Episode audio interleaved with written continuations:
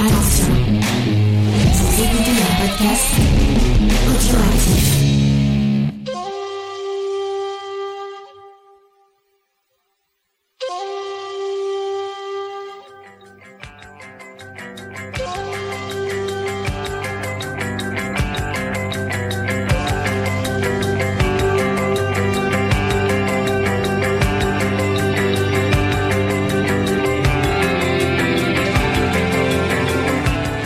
À tous et bienvenue dans On a supprimé les rushs, votre émission qui vous parle.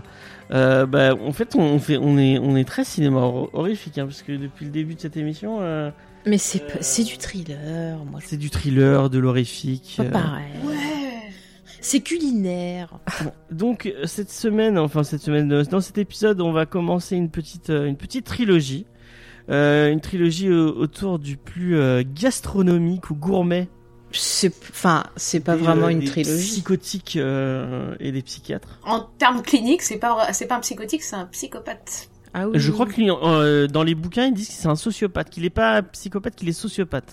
C'est parce qu'ils n'arrivent pas à classifier qu'ils disent ça. C'est pas un vrai terme clinique, sociopathe. il est imprévisible.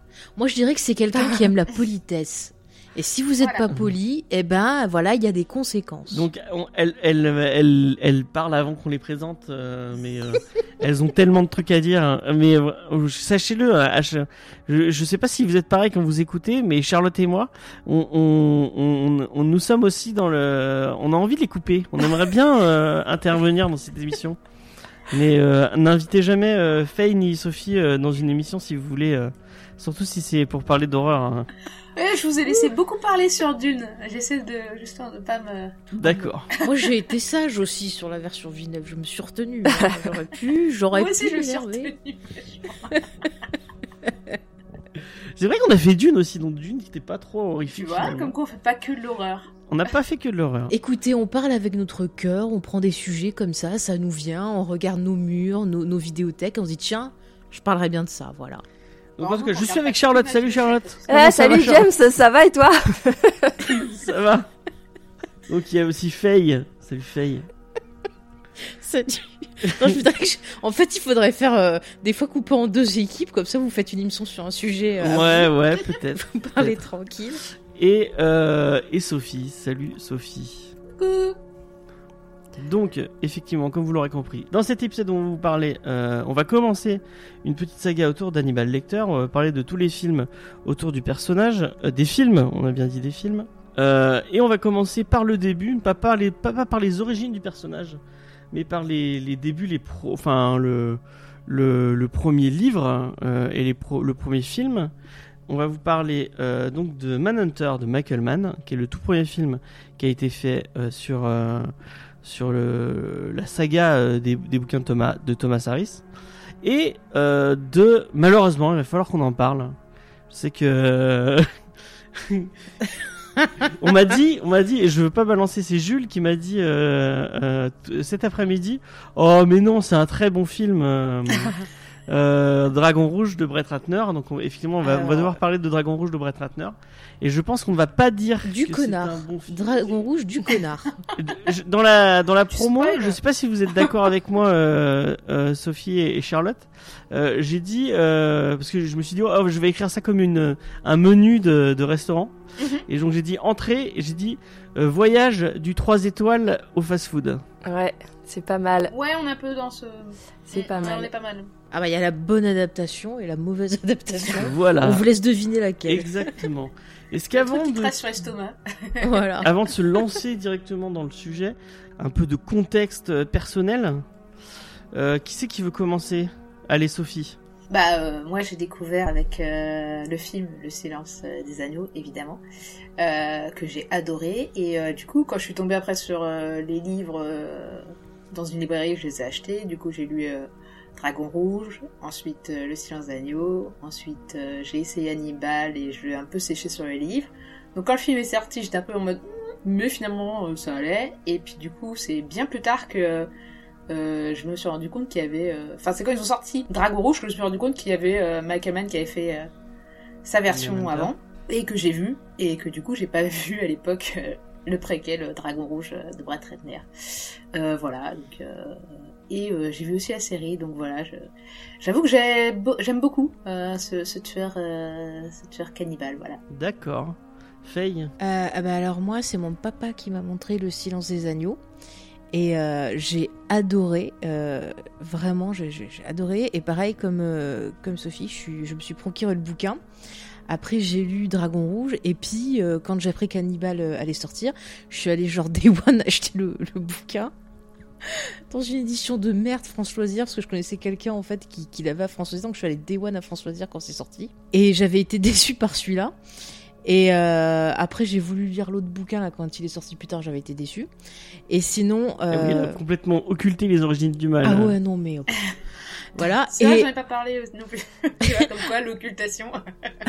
après, au niveau du film, le, le film de Michael Mann, je l'ai découvert parce que j'étais euh, fan des experts. J'ai un petit crush sur euh, Grissom dans les experts. Et mon père m'a dit, mais tu sais euh, qu'il a fait euh, une des adaptations autour d'Hannibal Lecter, un truc qui se passe avant et tout. Et donc j'ai vu le film et j'avais beaucoup beaucoup aimé. Et puis j'ai découvert Brett Ratner, sa version, voilà. On en parlera tout à l'heure. Et puis bon bah après la série, très très fan de la série télé aussi. On en parlera sûrement euh, à un moment donné, euh, peut-être après les vacances. Ah, je tease. Merci Faye.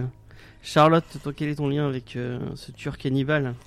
Euh, bah, je l'ai vu. euh, pff, la- le premier que j'ai vu, c'est Le Silence des Agneaux, comme beaucoup de monde, je pense. Euh, un souvenir euh, qui reste assez vif parce que je l'ai vu dans une maison et je devais rejoindre une autre maison et je devais parcourir un certain nombre de mètres entre les deux en pleine nuit. Donc euh, je j'étais pas hyper rassurée après.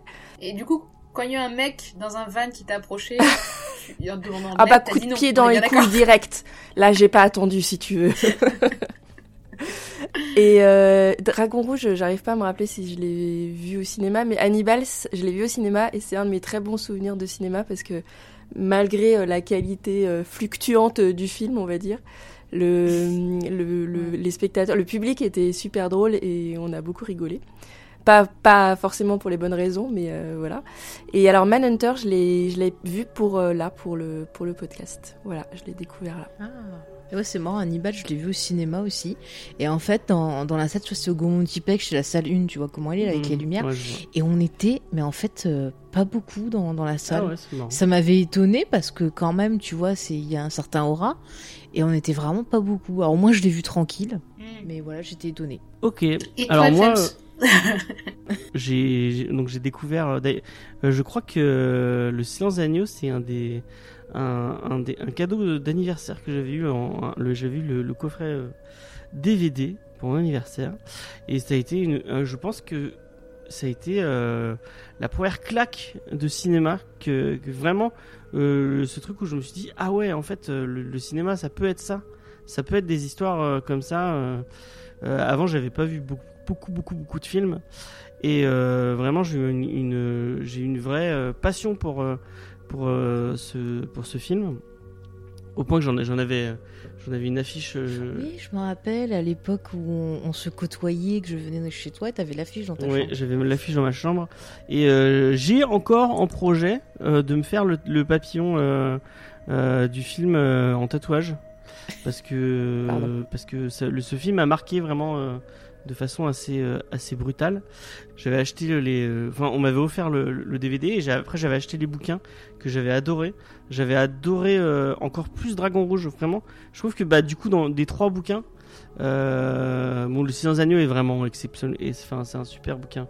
Euh, mais autant que le, autant que le, que le film. Mais j'ai- je pense que j'avais préféré le récit du, de Dragon Rouge, qui est peut-être un poil plus axé autour du tueur et tout. C'est J'aimais bien ce côté, euh, ce, ce, ce- on, on est, ouais, on voit tout à travers de ses yeux et tout. C'était, c'était assez intéressant. Mm. Euh, j'avais bien aimé Hannibal, compa- apparemment comparé à, à- à- Le bouquin Ouais, le bouquin. Ouais. Même la fin je me souviens. spoil plus pas. Enfin, je l'ai lu, euh, je l'ai lu il y a un moment, donc je me suis. Ouais, je pense que c'est à peu près la même que dans le livre, non? Enfin, que dans le film. Non, non, pas du tout. Ah ouais? Il y a une, toute une grosse partie qui y est pas du tout. Donne pas Ah. envie de le lire. Euh, parce que franchement, j'ai du mal avec. euh, En plus, c'est le style. Alors, je sais pas si c'est le style de l'auteur ou si c'est le style du traducteur, mais ça a changé du tout au tout, je trouve. Il avait Mm. un style très euh, à la Elroy, quoi. C'est-à-dire un sujet, verbe, complément, point. Voilà, les phrases, elles étaient courtes, elles étaient incisives. Et euh, dans Hannibal, c'est des phrases à rallonge où t'as l'impression que le mec essaie de faire des trucs lyriques sur euh, sur euh, les sentiments. Ouais, il y a tout un truc sur la psyché de, de lecteur hein, qui, est, Mm. qui est vachement intéressante. Enfin, moi, j'avais trouvé ça intéressant. Du coup, euh, tout, il y a tout son, son, son délire de palais mental euh, où il explique comment il, comment il a, il a, il a comparti sa, sa mémoire euh, comme, comme une maison, euh, enfin comme un palais du coup. Il y, a, il y a vraiment tout un truc sur ça que moi j'avais trouvé vachement passionnant.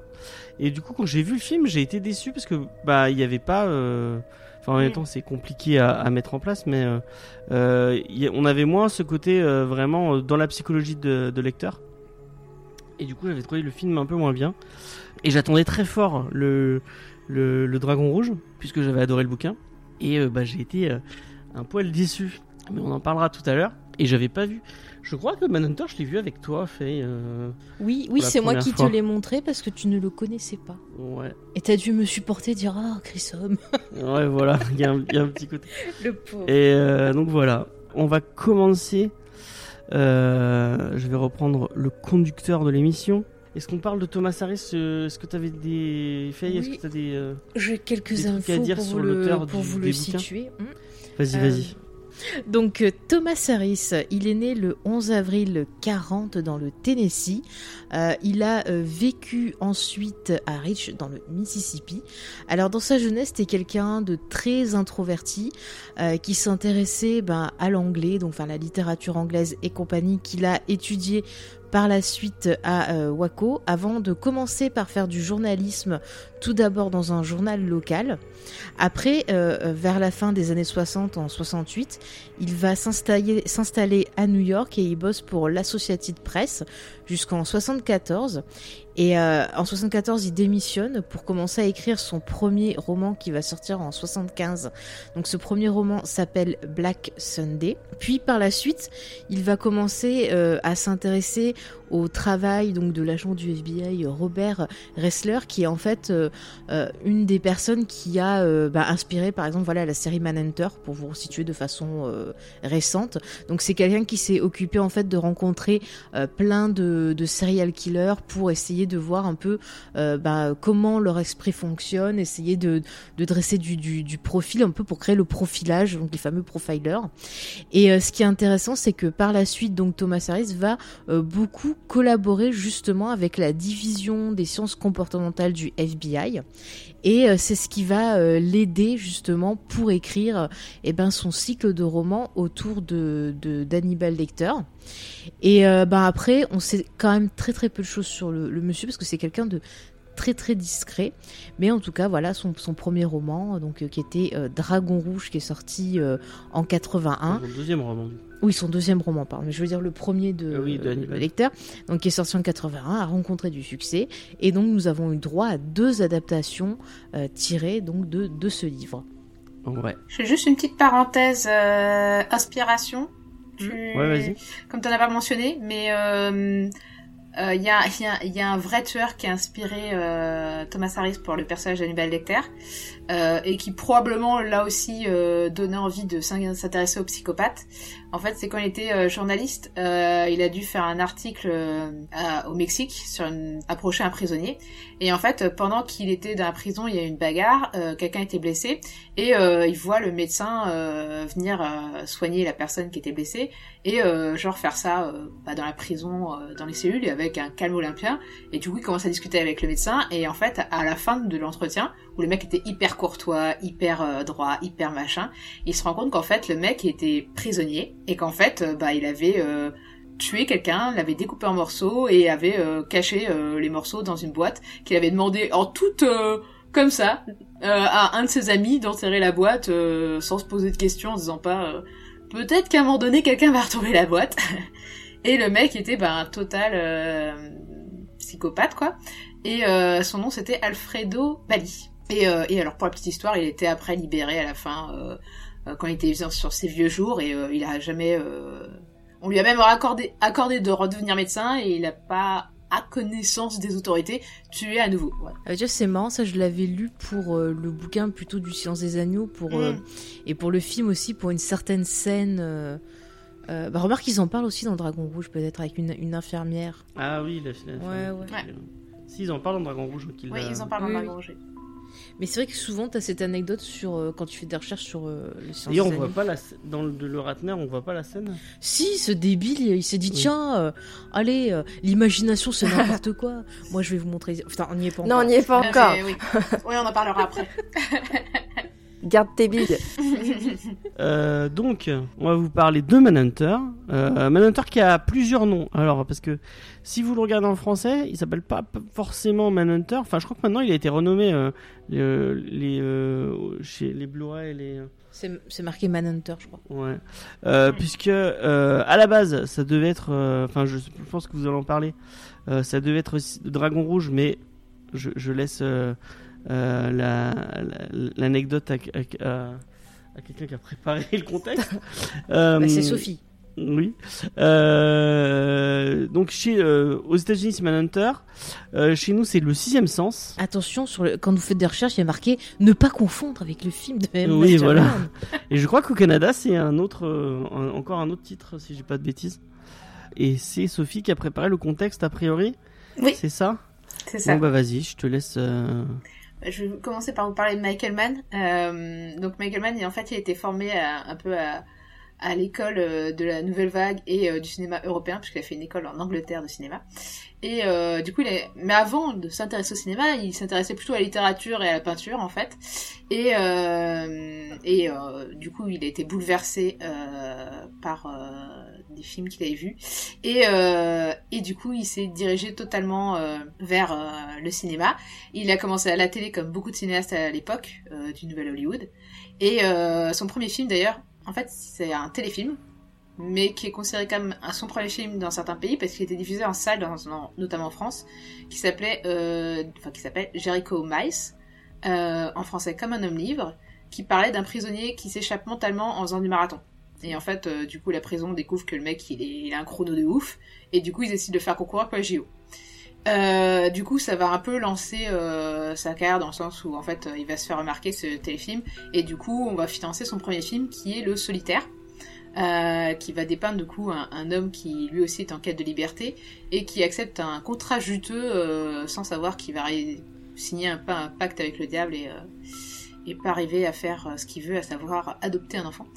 Et donc pour faire ce film, il s'était entouré de perceurs de coffres forts, donc euh, vraiment c'est quelqu'un qui est toujours un peu en recherche de euh, de aller euh, au plus près de la vérité et un peu il fait euh, il y a certains qui disent qu'il fait du la réalisateur studio c'est-à-dire que la méthode acteur studio il se l'applique à lui-même en fait pour se plonger dans Ah ses. Ouais, ouais. dans ses films Euh, du coup ensuite il, il fait la forteresse noire euh, qui est en fait une euh, sa seule immersion dans le fantastique Euh, et, et pour cause le film va se- est un total échec Euh, il sera pas fini euh, enfin c'est à dire qu'il était censé faire trois heures mais ils n'arrivent pas à le réduire. euh, du coup, le studio coupe euh, comme un charcutier, on va dire.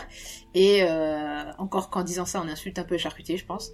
Euh, enfin, ce film, quand Bah, en plus, le, le film, il a vu des gros gros problèmes pendant le tournage. Il y avait des histoires Oui. d'intempéries. Enfin, il y avait, je sais pas, et il le avait pas été caractère de malade aussi, aussi. hein, parce qu'on Ouais, va en parler après. Mais en fait, c'est un jusqu'au boutiste, un perfectionniste et euh, et là pour le coup euh, avec il avait pas non plus un budget de ouf par Forteresse Noire.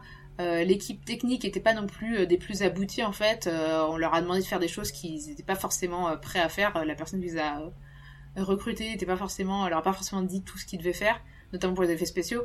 Et du coup, bah, c'était quand même du bricolage et que le côté perfectionniste de Man a fait que bah, il arrivait qu'il y ait des jours où en fait il ne tourne pas un seul plan quoi. Et ça s'enchaînait pendant quasiment une semaine quoi. Donc euh, Ouais, Tu Il m'étonnes que le réécrivait, studio, etc. ils en avaient marre. quoi. On va faire un podcast dessus, Faye, euh. Euh, non, mais il y a un excellent épisode de Speed Screen dessus. Ah oui, c'était ça. que je vous conseille. Et en plus, c'est fou parce que euh, les, les images qui n'ont pas été mises dans le montage, il y en a plein qui sont perdues. Et en fait, il y a des gens qui essayent de retrouver euh, les, les passages manquants pour essayer de remonter le film et proposer genre euh, bah, une director's cut euh, ultime en quelque sorte, quoi. Qu'on ait le film en entier. Et il y a un gros gros projet autour de ça, mais euh, à mon avis, ils pourront jamais tout compliqué hein, parce que le studio veut plus en entendre parler et Michael Mann Même veut pas en entendre parler non plus.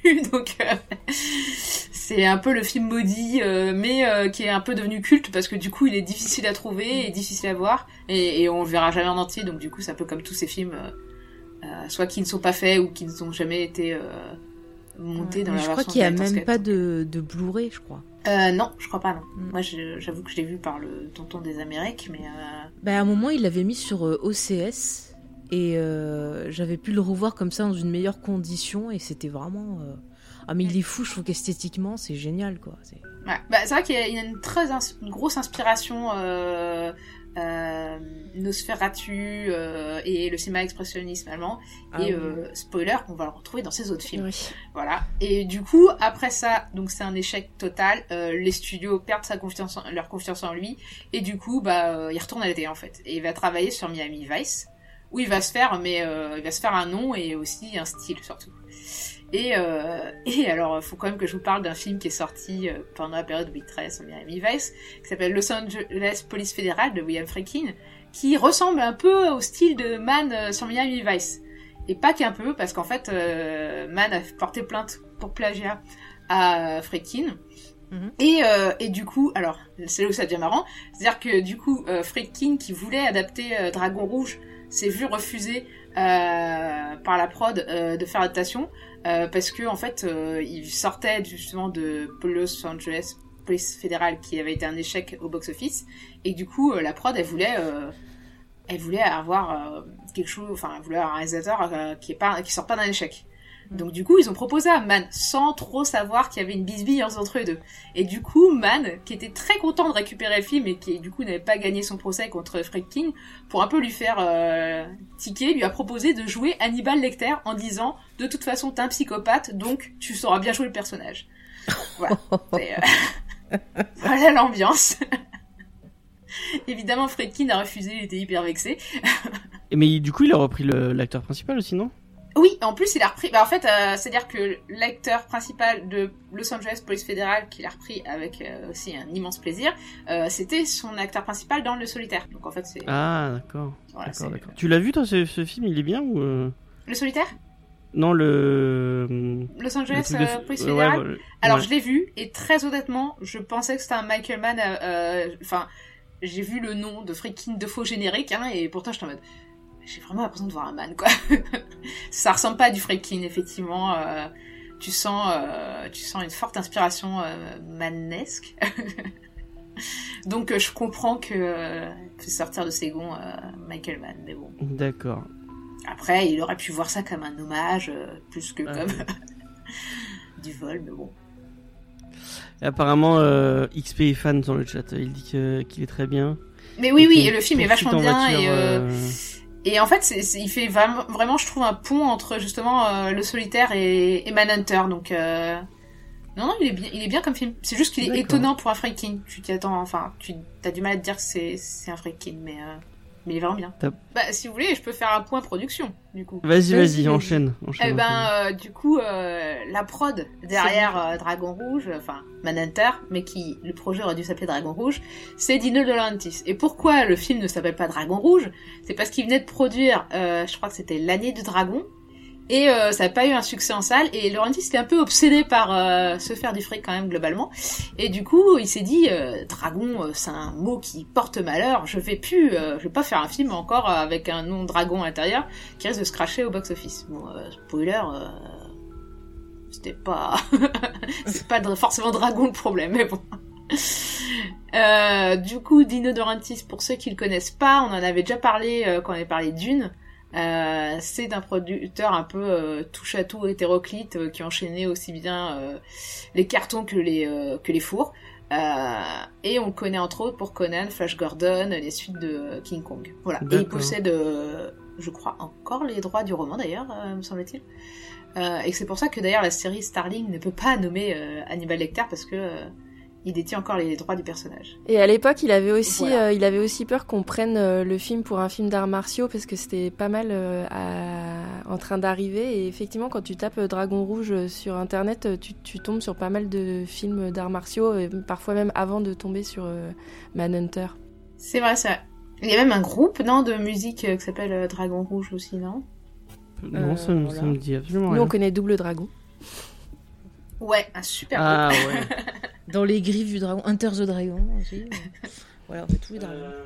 Du coup, on t'a dit Dino de, de ouais, Laurentiis. elle a parlé de Dino De Laurentiis. Elle a dit hein, ça, euh, qui voulait au départ pour réaliser ou pas Je sais plus.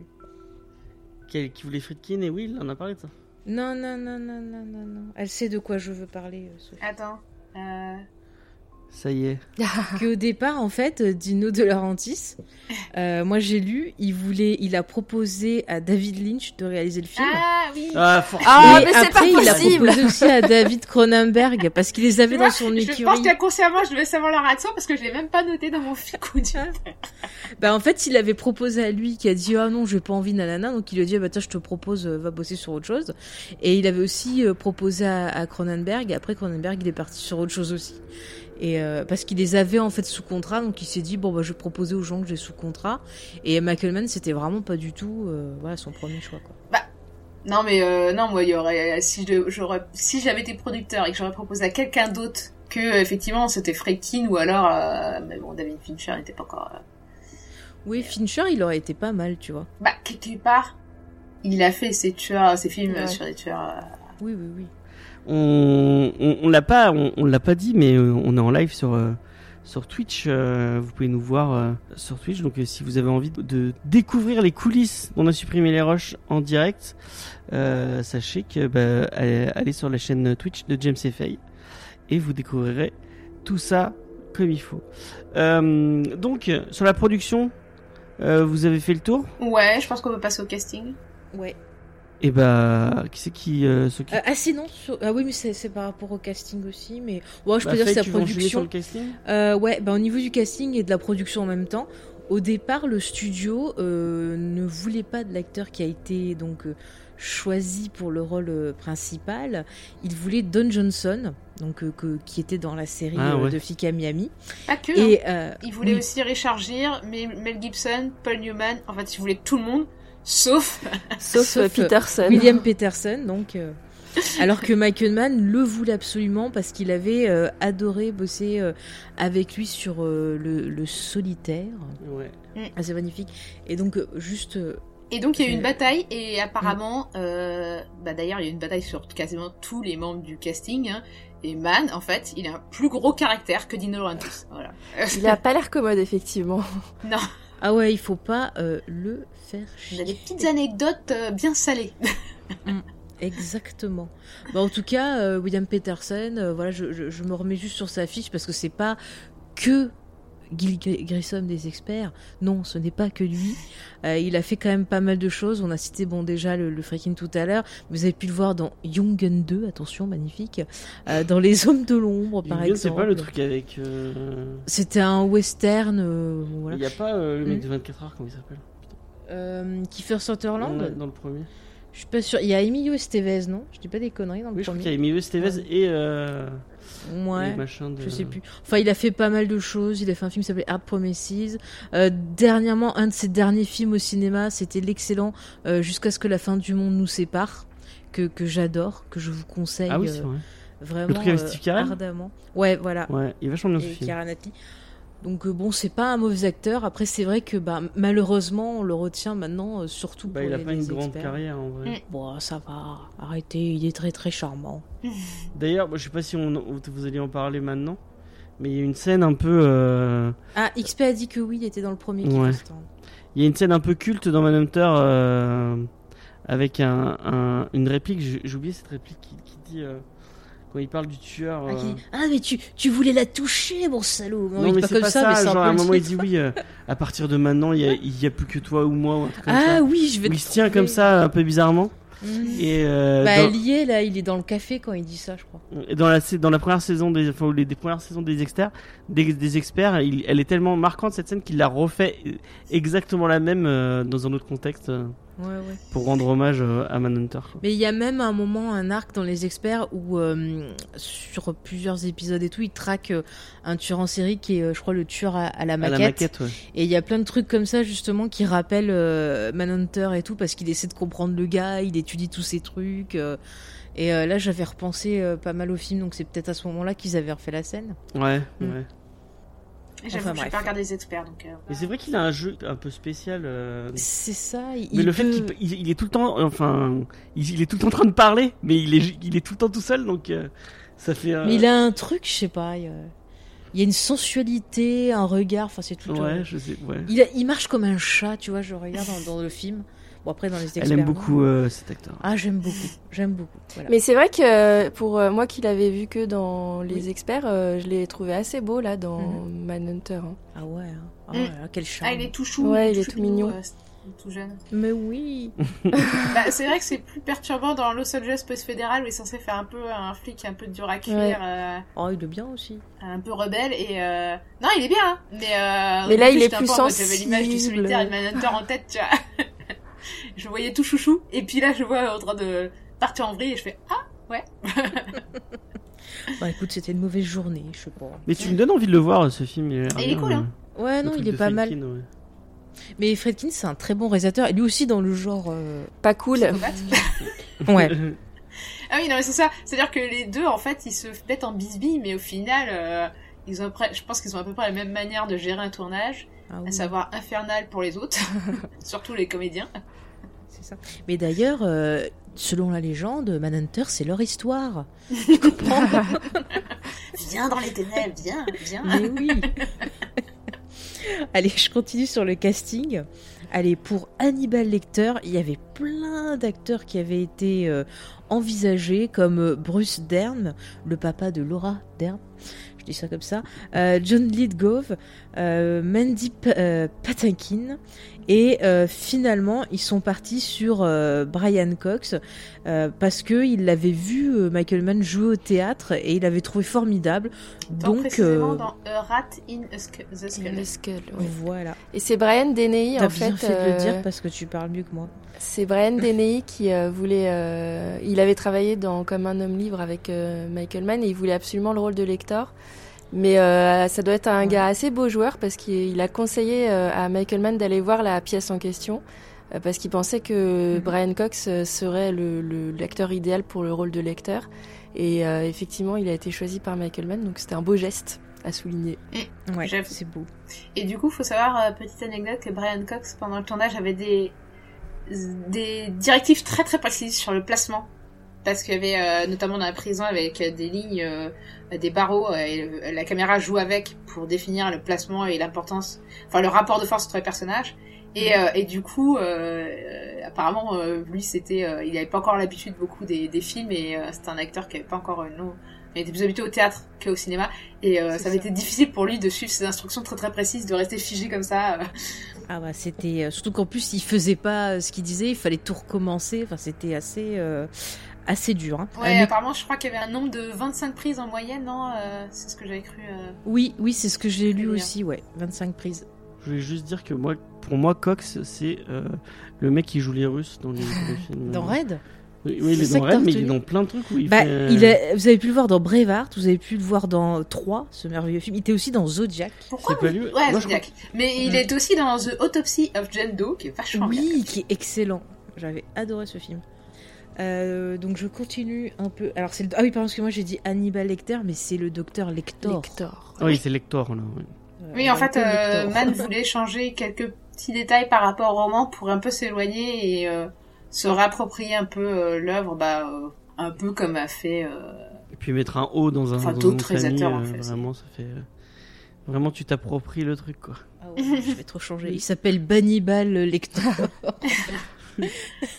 bon, je continue. Dans le rôle donc de euh, Francis, euh, euh, alias Dragon Rouge, c'est Tom Newman. C'est ça si je Noonan. prononce- Si je prononce Ouais, bien, je Newman, ouais. Voilà. Et euh, lui, vous avez. Listarde. Oui, bon, ça c'est Ah ouais. Alors lui, vous avez pu le voir dans des films cultes comme euh, Monster Squad, par exemple, ou bien encore dans Robocop 2. Il a aussi joué, par exemple, dans Hit. Et euh, pour les fans de séries télé, vous avez pu l'apercevoir dans des épisodes d'X-Files. Et alors lui, ce qui est très intéressant, c'est que sur le tournage, Michael Mann lui aurait euh, donné la consigne, en fait, de pas s'approcher des autres acteurs et de parler à personne et de rester dans, dans son coin, en fait. Et vraiment, il a, il a fait ça, quoi, jusqu'à que, jusqu'à ce qu'il finisse de tourner sa dernière scène, en fait. Bah, apparemment, euh, il a dit aussi, elle a donné cette consigne aux autres personnes du Mhm. tournage De pour vraiment qu'il l'appelle. Et en plus, ils lui ont dit de l'appeler Francis et pas Tom. pour Oui. qu'il soit vraiment dans la peau du personnage. Et apparemment, lui et euh, bah, Peters, ils ont mis euh, genre deux semaines avant de sortir du personnage, quoi. Tellement c'était intense, quoi. Et euh, Ah, et autre anecdote euh, vis-à-vis du personnage, en fait, pour Man, en fait, il s'inspirait euh, pour Francis d'un criminel qu'il avait connu. Enfin, il savait pas trop si le mec était un criminel, un fou, mais il en avait l'air, en tout cas. Et par exemple, il portait un papier indiquant aider la recherche sur les maladies mentales ou je vous tue. Et le mec avait subi des sévices de malade quand il était gamin. Et du coup, c'était un peu le fou euh, de son quartier quand il était gamin et ça avait fortement impressionné. Et du coup, il, il s'en est euh, inspiré euh, pour personnage de Francis. Et au moment du casting, euh, il a, il a apparemment quand il est arrivé, euh, Man a su assez vite que c'était lui son acteur parce qu'il a demandé euh, à Man de passer les conversations euh, d'usage sur la pluie et le beau temps et de commencer directement le casting et du coup ça a forcément un peu marqué Man qui s'est dit ok. Donc là j'ai un gars qui est visiblement pas hyper social donc ça peut marcher. Et sur le tournage, il avait un comportement assez bizarre aussi, mais peut-être que tu vas en parler, Faye, avec les autres comédiens où Bah, vas-y, bah, en fait, il, il tournait autour des acteurs un peu comme un voyeur qui se met euh, de loin mais qui s'approche pas trop. Et, et, et, et effectivement, il n'a pas parlé à Peterson euh, avant le tournage de la scène où il entre par euh, la fenêtre euh, à la fin. Donc euh, un gars assez investi. Et tu l'as pas dit, je suis assez étonnée, mais il joue dans Last Action Hero aussi. Il fait euh, le gars Oui, en manteau euh, jaune euh, qui fait trop peur. D'ailleurs, il a vraiment des rôles euh, un peu terrifiants. Ah, ouais. il, il fait peur Il ce gars. super- je bah, il a, il a, Ah, et il a l'air assez marrant en vrai, euh, mais euh, c'est vrai qu'il est, il a une tête un peu bah, terrifiante. il a un- en tout cas, il a un physique très impressionnant. Euh, et, euh, et un truc, un autre euh, sur son personnage et, et sur le comédien, c'est que en fait, il avait au début, euh, ils avaient prévu un tatouage, donc le tatouage du, du- Ouais. de la peinture Dragon Rouge de Francis Bacon.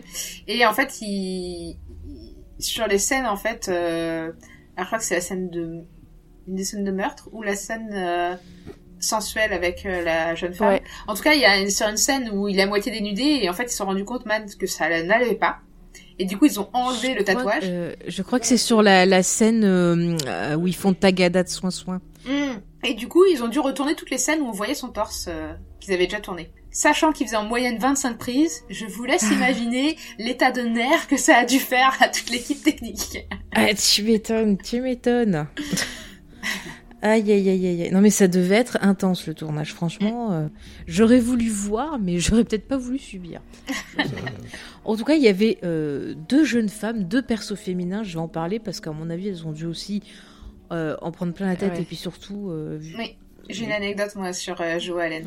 D'accord, bah écoute, je vais commencer quand même par euh, Molly, le personnage de Molly, qui est joué par euh, Kim Crest, qui, elle, a été vue justement dans Deux flics à Miami.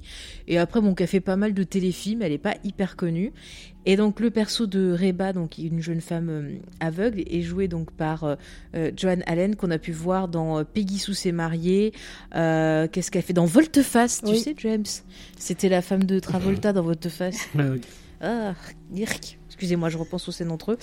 Euh, C'était horrible. Enfin voilà, elle a fait euh, pas mal de, petits films. Je vais pas tout, tout vous détailler, mais je vais euh, lancer Sophie qui avait une anecdote parce que je pense que ça va être croustillant. Oui, ça va être salé. Voire même spicy.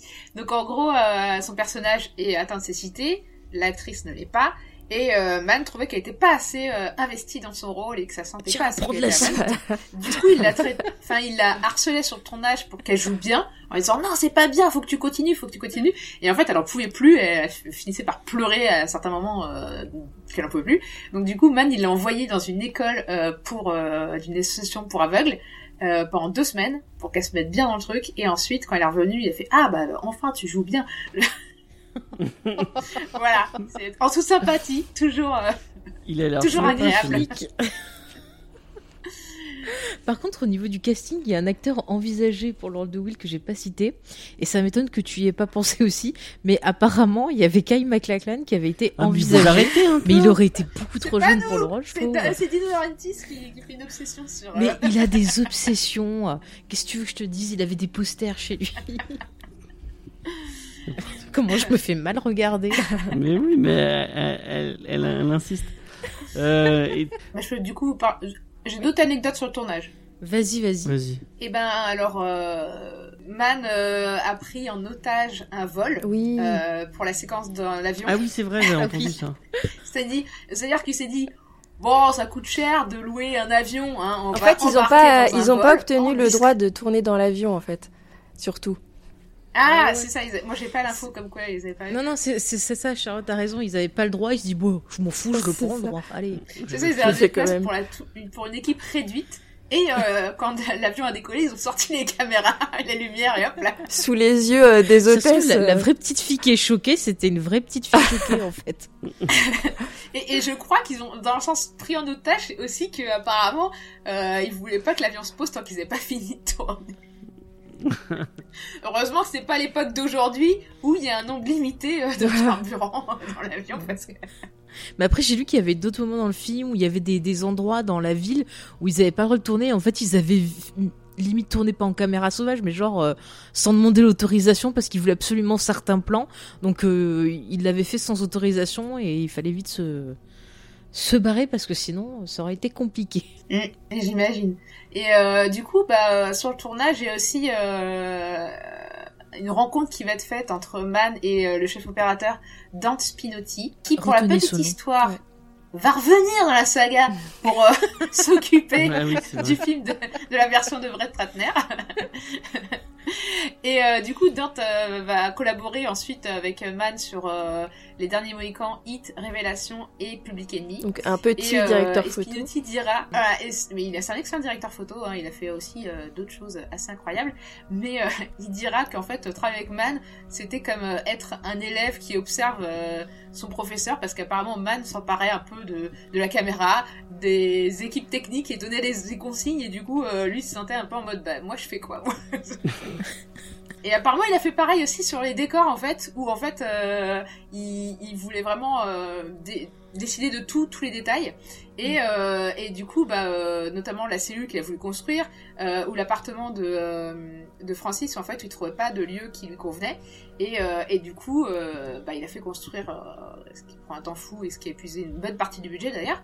Et en fait, du coup, alors c'est pas qu'il a viré chef de décorateur, mais en tout cas, il a demandé au, au photographe de plateau de s'impliquer. Et en fait, c'est lui qui a fini à faire la décoration euh, des scènes qui en exigeaient.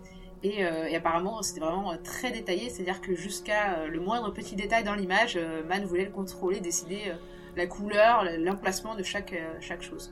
Hum, Et ben moi d'ailleurs j'ai lu ça au niveau des costumes parce que la costumière du film c'est euh, Colin Atwood donc qui est bah, par exemple si vous êtes fan de Tim Burton c'est elle qui fait ses, costumes.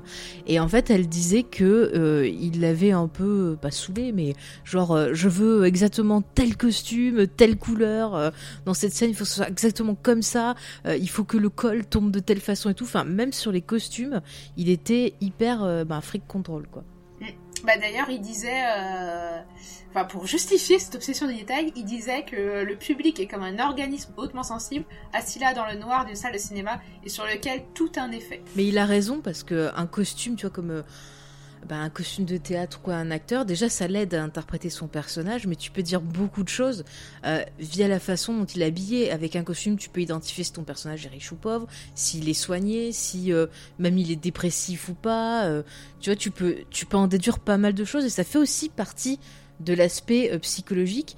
Et quand tu regardes tout ce qui est profilage et tout ça, souvent c'est des choses qui reviennent aussi dans ça. Donc c'est c'est pas con, je trouve, de vraiment faire attention euh, à ce détail-là. Oui, c'est vrai. Et euh, mais euh, cette obsession du détail a quand même un coût. Euh, il a épuisé tout son budget avant la fin du tournage. Et du coup, pour la scène de gunfight finale qu'ils ont tourné à la fin, il y avait plus le budget pour payer l'équipe SFX. Et Ah apparemment, bah, il a du- pris des vrais flingues. Non, mais ils ont pris du ketchup pour le faux sang.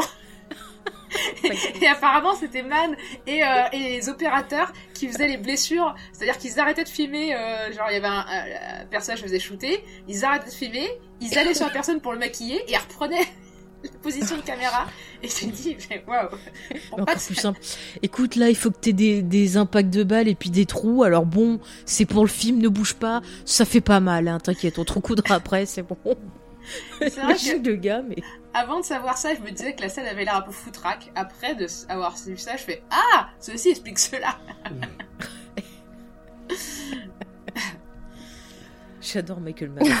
J'ai épuisé toutes mes anecdotes sur, euh, sur le tournage. Euh, Attends, moi j'ai juste euh, deux, deux trucs à rajouter sur euh, Spinotti et sur la couleur.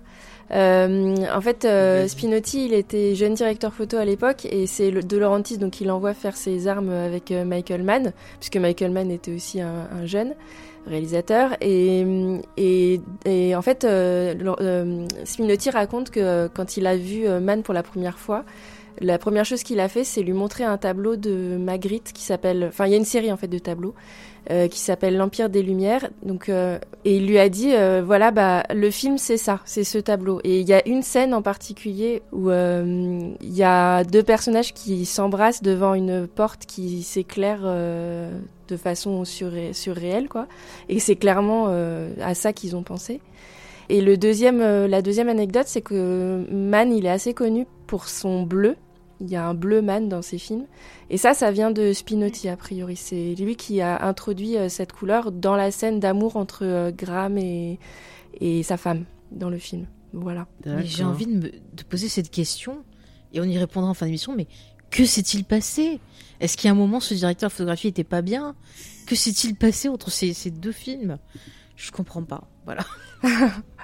Ah non, mais après, je pense qu'un un, chef opérateur suit les consignes du réalisateur aussi. hein, euh, bon, après, euh, c'est mieux de pas refaire la même chose, mais euh, Tu, tu veux, tu veux sous-entendre que le deuxième réalisateur ne serait pas bon? Je pense va essayer de faire. euh, se réserve. Se réserve. on va en parler après. Est-ce qu'on parle de, de la post-prod ou pas Ou on passe directement Bah, Euh, si tu as vas-y. des choses à dire, vas-y. T'as des choses à... Moi, j'ai juste à dire que c'est un film sur lequel euh, euh, Mann a eu la director Scott, en fait. Qui fait qu'il Ah. y a deux versions. Euh, Il y en a une cinéma et une director's cut, mais en fait, euh, c'est deux director's cut euh, en réalité. Et Mann, il euh, revient en fait sur son sur ses films euh, a priori assez régulièrement. Donc euh, en fait, pour lui, la, la version qui s'appelle director's cut, c'est une occasion d'améliorer son matériau de base, quoi. Et c'est du coup pour lui, c'est sa version préférée. Mais euh, les deux sont une director's cut, un peu comme un pe- peintre qui viendrait corriger. D'ailleurs, elle son va tableau. ressortir. euh, si vous l'avez pas en Blu-ray, elle va ressortir bientôt, je crois. Ou fin avril. D'accord. Pas ESC Ouais, je crois que c'est chez EC, ouais. Et du coup, ce sera euh, parce que ESC, ils avaient déjà sorti un coffret où t'avais la Director's Cut, mais c'était qualité DVD et plan Director's Cut. Est-ce que là, ce sera... euh, Je sais pas, je me suis pas renseigné plus que ça, euh, pour être sincère avec toi. Parce que c'est vrai que ça pique un peu les yeux, certains, certains plans euh, qualité DVD sur un écran euh, 4K. Ah bah c'est le charme des années 80. non, c'est, c'est, c'est le- la qualité DVD sur un écran. 4K. ça fait ça avec tous les films. mais, euh, mais c'est vrai que moi, j'ai vu les, les deux et, euh, et je trouve que la, la dernière version, donc la Director's Cut, est plus proche, plus fidèle du, du roman. J'ai pas eu l'occasion de la voir cette deuxième version, mais j'ai j'ai très très envie. On attend euh, avec force euh, le Blu-ray pour Ouais. pouvoir l'avoir. Si ESC nous écoute et qu'il n'hésite pas à nous euh, l'envoyer. Par contre, ce qu'on peut dire, on peut aussi parler de l'accueil du, du film. Ouais. Parce que il faut en parler parce que vous allez voir quand on parlera de l'autre, c'est c'est. Bref, celui-ci, il est sorti, il a pas marché au box-office et en plus, il n'avait pas eu des bonnes critiques. Et c'est un scandale. Bah, euh, ouais. Moi, moi, je pensais qu'on allait en parler comme transition, mais bon, écoute, c'est pas grave. Ouais, non, mais j'avais envie de le sortir maintenant, comme ça on peut rester sur l'analyse. c'est pour teaser pour que les gens restent jusqu'au bout, pour se entendre cracher sur la suite. Du coup, on enchaîne sur euh, le côté adaptation. euh, si vous le voulez. euh, Ouais. Enfin, on rentrait un peu dans l'analyse. Euh, du coup, on va se poser la question est-ce que c'est une bonne adaptation du livre? Euh, Et euh, qu'est-ce qu'on. Enfin, vous avez mis euh, que pense de la vision de lecteur. Au final, euh, euh, lecteur, on le voit euh, que très très peu. Dans... Mais déjà dans le bouquin. hein. Oui, déjà dans le Pour bouquin être aussi. vous, dans le bouquin, c'est un personnage très très secondaire. Bah, De Laurentiis, euh, il voulait qu'il ait un temps d'écran beaucoup plus long et en fait, euh, Mann a résisté à, à la demande et c'est pour ça que on le voit pas beaucoup. Et d'ailleurs, dans la dans la director's cut, je crois que le dialogue entre Graham et, et Lector est plus long, il me semble. Ouais, un petit peu plus long. Euh, c'est- bah, en fait, euh, au début, les dialogues euh, sont très proches du roman. Et, euh, et c'est vrai que dans la version Director's Cut, du coup, t'as vraiment l'intégralité du dialogue avec toutes les subtilités qu'il y a dans le roman. Euh, alors après, c'est pas non plus une perte de ouf, parce que je pense que de toute façon, la mise en scène retranscrit ce que tu perds dans la version Ouais. cinéma. Mais euh, du coup, ouais, ça appuie encore plus le côté un peu manipulateur euh, de lecteur, quoi.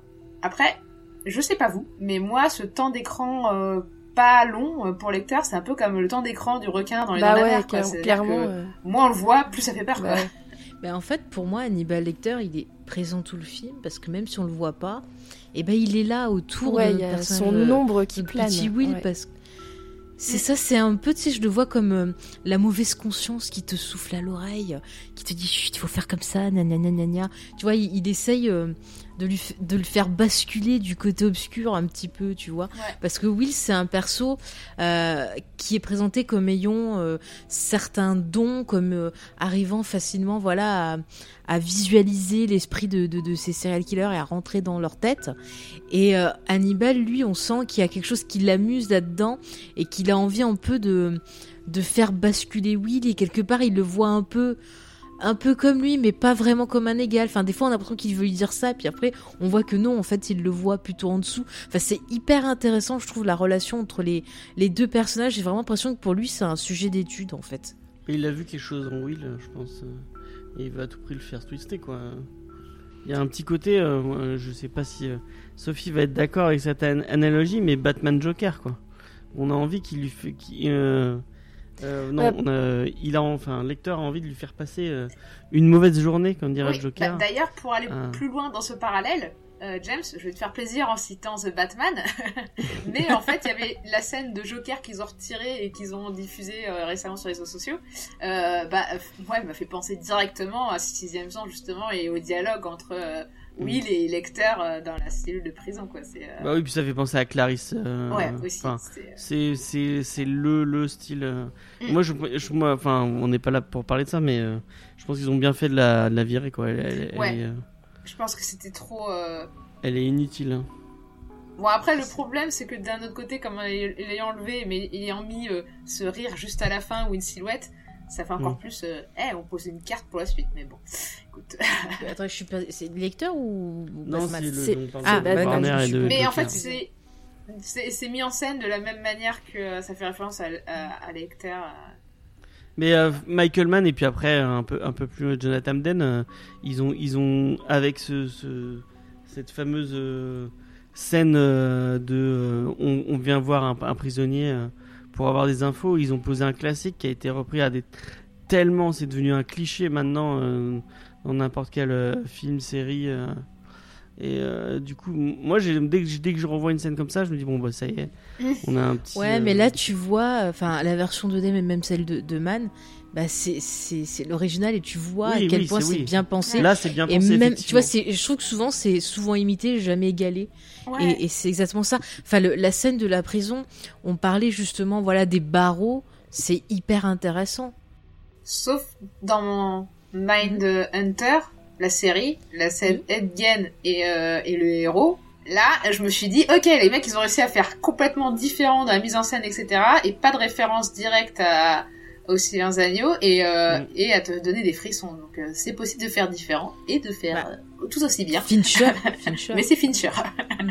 Non, mais là, ce que je veux dire, c'est ce que j'ai aimé, c'est euh, cette scène de prison où tu vois le match entre les deux. Et en fait, le barreau, pour moi, ça représente chacun qui met sa défense pour euh, que l'autre ne rentre pas dans son esprit. Hannibal veut pas que Will entre dans son esprit pour comprendre ce qu'il est en train de manigancer. Et Will veut pas le laisser entrer dans son esprit pour pas le faire chavirer. Et on voit cette espèce de, de joute de combat verbal entre les, deux. Et on sent toute une tension.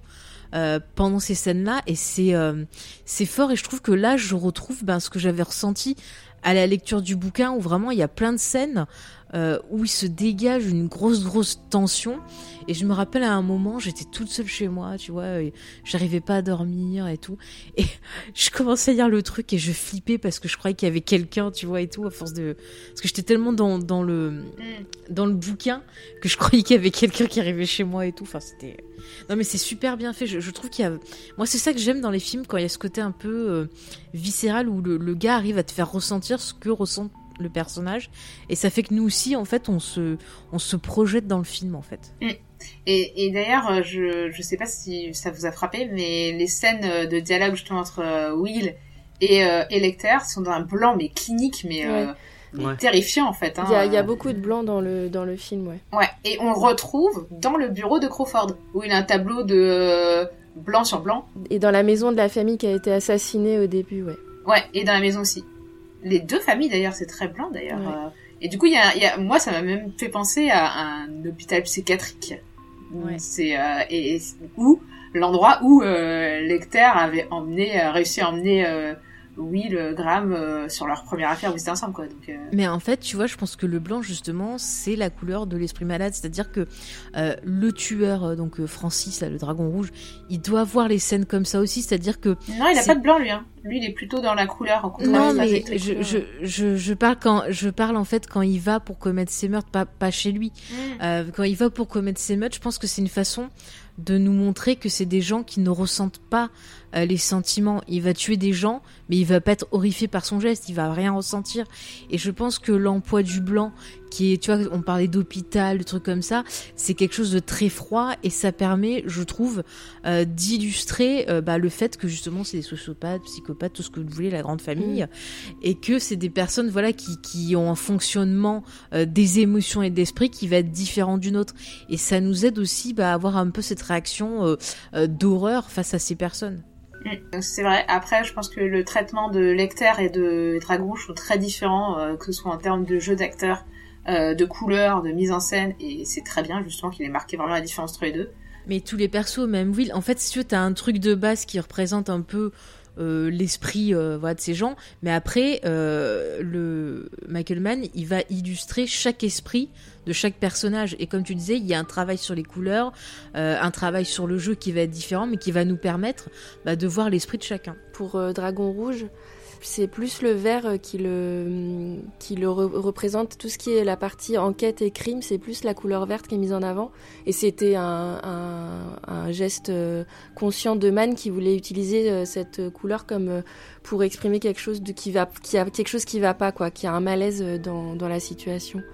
Et le blanc, effectivement, il est, il y a ce côté très clinique et presque sans, qu'on peut presque pas interpréter en fait. Ce qui fait qu'on est toujours sur du Mm, ouais. quelque chose qui est qui est un peu euh, ouais euh, qui, qui est un peu bancal quoi. Et, et d'ailleurs euh, dans Mm. la, la scène du dialogue entre Will et Lecter, il y a un moment donné où ils finissent par être cadrés de la même manière avec les barreaux devant leur visage et hum, ce qui fait que pour c'est un réalisateur très euh, psychologique euh, je sais pas si ça se dit euh, euh, man et on sait plus qui est, derrière- Si, qui si. est derrière les barreaux en fait qui est le prisonnier dans, dans la scène en fait.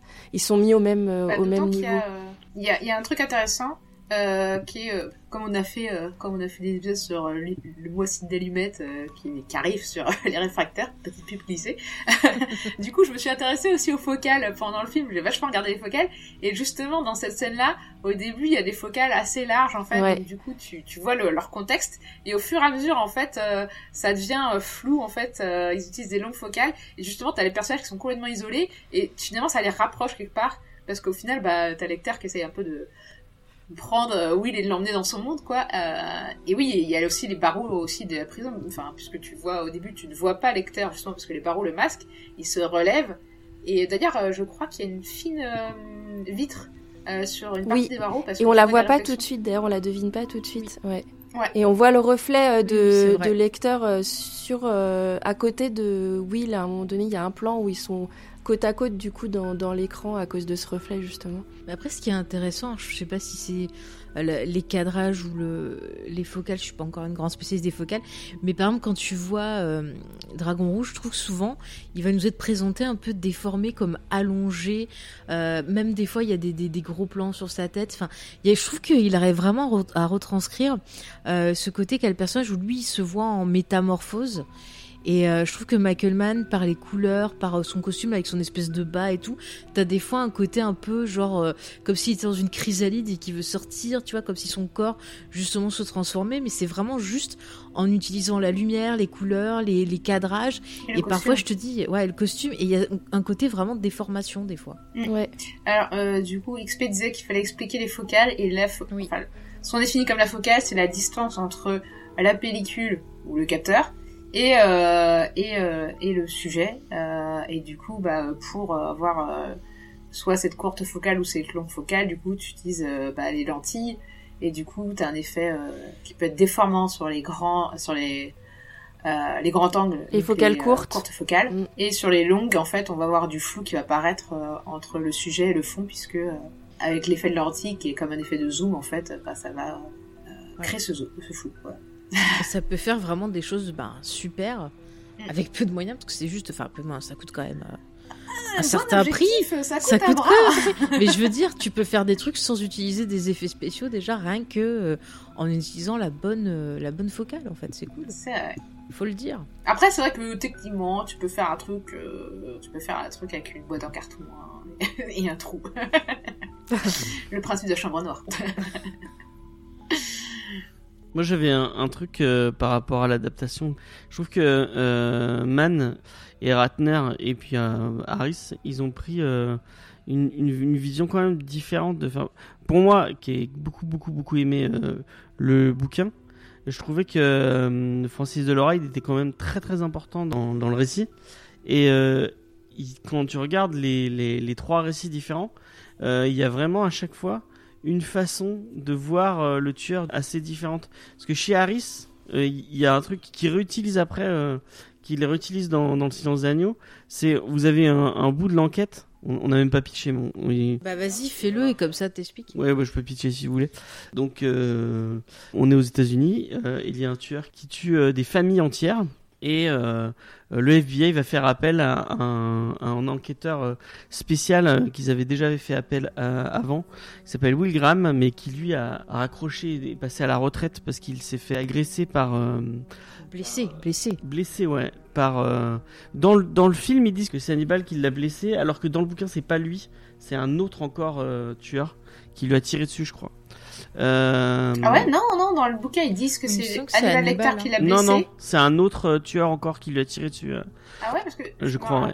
Ou alors il, ou alors il a une autre parce qu'il a, il a arrêté deux tueurs euh, en Non, série en fait, euh, dans le livre. Donc, Lecter l'a blessé, mais euh, ce qu'il a envoyé en hôpital psychiatrique, c'est euh, un autre tueur qu'il essayait d'arrêter pendant qu'il était en train de poignarder sa fille. Ouais, voilà, c'est ça. Pas la fille à Will, hein, la fille du tueur. Ouais, voilà, et c'est du ça. coup, elle, elle a le raison. fait qu'il n'ait pas arrivé à le blesser et le, enfin l'empêcher de, de, de s'en prendre à, à cette fille-là, euh, ça l'a euh, complètement dévasté et du coup il a basculé euh, dans la folie. Voilà. Merci. euh, elle, elle, elle se souvient mieux du, euh, du bouquin. Je l'ai relu pour le podcast. Mais j'aurais dû le faire, j'aurais dû le faire. J'ai Euh, pas fini, hein. j'en suis euh, la moitié. D'accord. Euh, et bah du coup, à la moitié à peu près du récit, alors qu'on est en, plein dans l'enquête, donc euh, effectivement, euh, le FBI va faire rappel à Will Graham et euh, il va revenir dans l'enquête. Et il va devoir faire appel à Hannibal Lecter pour pouvoir l'aider à Lector, Lector, effectivement, à- à qui n'a jamais un- tort, ça arrive. euh, donc qui- est un, donc, un tueur psychopathe, euh, mais qui est aussi psychiatre et qui lui aussi est spécialiste euh, du comportement. Et donc ils vont, il va aller le voir pour euh, l'aider à faire un profil en fait de la dent vislarde en VF et euh, c'est la petite souris euh, en, v, en VO et Dragon Rouge comme lui, lui s'appelle. Ils ont traduit la dent là. Ouais, Oui, ils ont appelé la dent Mais il y a vislarde. plein de trucs, je l'ai, C'est je vraiment l'ai, bizarre. je l'ai revu en VO et en VF. Et la VF, mais je dis, ils avaient fumé. Ouais, surtout que dans le livre, c'est la mâchoire quoi. Mais ouais, mais il y a plein de trucs bizarres dans, dans, dans la VF. Mais parce que en fait, je pense qu'en en VO ça doit être tout férié et, euh, et c'est Oui, pareil. C'est en- ça, mais du coup, c'est la fée des dents, quoi. Enfin, Ouais, ils auraient dû l'appeler la petite souris, mais ils, mais ils se sont ont- dit, ah, elle est vislarde. Ils ont pas, ils ont pas vu la référence, je pense. Euh, Non, Ouais, oui, ils se sont dit que c'était, enfin, la petite souris, c'est vrai qu'elle a, enfin, tu perds la connotation euh, du fait qu'ils mordent. Après, ils auraient pu prendre juste ce qui était la traduction du livre, qui était la mâchoire. La mâchoire, très bien, quoi. Ouais, effectivement. Euh, mais du coup, dans le bouquin, moi, ce qui m'avait marqué, c'est que donc on a tout le début qui est selon le point de vue de Will Graham, donc de Mhm. l'enquêteur euh, euh, du FBI, et à la moitié, euh, enfin ou plutôt hein, au, au tiers du, du livre, euh, le point de vue change. Et on est euh, dans euh, le- le- du point de vue de Francis Deloride et on a un grand moment de flashback Mhm. euh, sur toute son enfance et pourquoi il est pourquoi il est devenu comme ça. Quelque chose qui est complètement occulté par euh, Manhunter, enfin par euh, par Mann, Mann. qu'il a complètement oublié ça. Et Brett, on va parler de Ratner, il essaye de il a essayé de faire ça mais c'est C'est pas fin. Bah, en fait, il y a des trucs où je trouve que ça marche dans un livre. Et au cinéma, des fois, euh, c'est bien de prendre la distance et d'adapter, en fait. Euh, C'est-à-dire que un, un long passe-tronçon de flashback dans un livre, ça passe. Dans un film, souvent, c'est chiant. Bah Euh, une voix off, euh, généralement, dans un film, c'est un peu chiant, alors que dans un livre, avoir une voix intérieure, ça peut être cool, quoi. L'exemple typique, moi, qui me vient tout de suite en tête, c'est dans Dune, quoi, où il y a des, il y a beaucoup de passages de pensées de personnages qui sont très importants dans le livre et qui sont apportent une dynamique d'écriture. Dans le film, la voix off, bah, bon, en plus, ça a été mal utilisé parce que ça a été remonté, mais c'est pas pas ouf quoi et euh, et ouais Brett Ratner tu sens qu'il a essayé d'adapter en plus il a essayé d'adapter des trucs des modifs qui ont été après à- apportés euh, au personnage d'Hannibal Lecter et de faire comme c'était dans le roman original et du coup ça fait un peu euh, mais bon on en parlera après euh, voir. mais je trouve que dans Man, le fait qu'ils aient pas tout mis, par exemple, ils aient pas mis le détail du fait qu'il y avait un autre tueur quand Will Graham a été blessé et envoyé à l'hôpital psychiatrique, bah, ça simplifie le récit en fait. Et, euh, Et moi, quand le truc qui que- excuse-moi, déjà deux, le- le, film dure deux heures, bon. Oui. ah ouais, on, on peut, on peut pas lui couper la parole. Pardon. Mais euh... Donc non mais je- j'en parle parce que je voulais venir à ça. Donc euh, t'as le, enfin vraiment moi je trouve qu'il y a trois tueurs. T'as le tueur des livres, le tueur de Mann, le tueur de Ratner. Et euh, donc pour moi le tueur de, de Mann, on oublie complètement ce côté euh, où euh, bon, en fait Thomas Harris il essaie d'humaniser son personnage au bout d'un moment. Et quand tu lis le bouquin, tu te laisses un peu emporter, tu dis euh, parce qu'en fait il on comprend, bon je spoil un tout petit peu, il a une enfance, euh, sa grand-mère tenait un- une maison de retraite, euh, une maison de retraite pas euh, au niveau des, des c'est pas pas très ouf et euh, elle euh, elle l'a traumatisé enfin elle, elle le maltraitait quoi. Donc il y a tout ce délire du ah c'est un enfant maltraité on peut le comprendre et puis il y a, il y a tout un, un délire où après il, il se lie avec ce personnage de, de, de fille aveugle et on se dit ah mais en fait il est humain il, il peut revenir il peut et, et dans le bouquin tu as, as presque envie qu'il redevienne gentil quoi et Man, pas du tout. Il n'y a pas, il y a pas de gentil méchant. En fait, il devient le dragon rouge. À, à aucun moment tu vas te dire bon bah euh, il, va, il, il va se caser avec machine. Tu sais qu'il va la buter. Enfin, Ah non, non, moi je suis pas d'accord avec toi. Moi non plus, je suis pas Ah d'accord. ouais. Non, non, moi dans le Man, en fait, justement, c'est c'est un truc que, que je trouve intéressant. Euh, c'est ce que je voulais aborder dans, la, dans le truc de la contamination du mal et la psyché du tueur. En fait, c'est que j'ai l'impression qu'il y a, il y a la première partie du film où t'as Will qui est euh, dans la lumière, dans euh, la famille, euh, euh, dans des couleurs assez vives et claires. Et euh, bon, il y a la menace de Lecter qui essaie de le renvoyer à son passé, etc. Mais globalement, ça va. Et à partir du moment où il commence à avoir ces longs monologues avec le tueur, tu sens qu'il commence à basculer et descendre dans les ténèbres. Et au contraire, Francis, qu'on voit au début, bah, du coup, euh, sur les scènes de... Enfin, euh, on le voit une première fois en train de chasser, justement. Et après, on le voit avec... euh, bah, euh, ah, je me rappelle plus les prénoms de Le la personne, journaliste là euh, euh, qui atteint de... La, la, celle qui a atteint de cécité. Ah, c'est avant Donc oui, il y a la scène avec le journaliste d'abord. Reva. Voilà, Reva. et Reba, ensuite, il est avec euh, Reva. Donc effectivement, t'as la scène avec le journaliste qui est assez trash que tu trouves bah, dans aussi la version de Brett Ratner. Et après, t'as euh, toute son histoire euh, de romance avec euh, avec Ret- Retna, Rena, ouais. Rena. Et, euh, Reba, et du coup, en fait, Reba. euh, Reba. Reva, Comme qui Rebecca. est Reva. hyper touchante, je trouve, parce que On va l'appeler Simone. T'as la scène où il l'embarque euh, caresser un tigre. Et moi, cette scène, je trouve qu'elle est mais fabuleuse. Elle est Et t'as ouais. toute une sensualité qui vient, qui était complètement absente avant. Et oui, il n'est pas du tout dans ce truc-là. Oui, il est très dans la... euh, même quand il est avec sa femme, il y a quelque chose de très euh, mental, en fait. Euh, il y a quelque chose de très euh, froid, finalement. Et quand Francis, on est du côté de Francis, et qu'il a cette euh, relation amoureuse qui est vraiment, en plus, euh, lui, il est hyper tendre, il est vraiment dans la dans l'affection et tu, tu vois tout son espoir, son désir d'être aimé, qu'il a jamais été aimé, tu le ressens vraiment, je trouve. Le film te le fait ressentir. Et le jeu du comédien est extraordinaire, je trouve, pour ça, parce qu'il te fait vraiment apprécier ce mec que tu viens de voir torturer quelqu'un d'autre cinq minutes avant, quoi.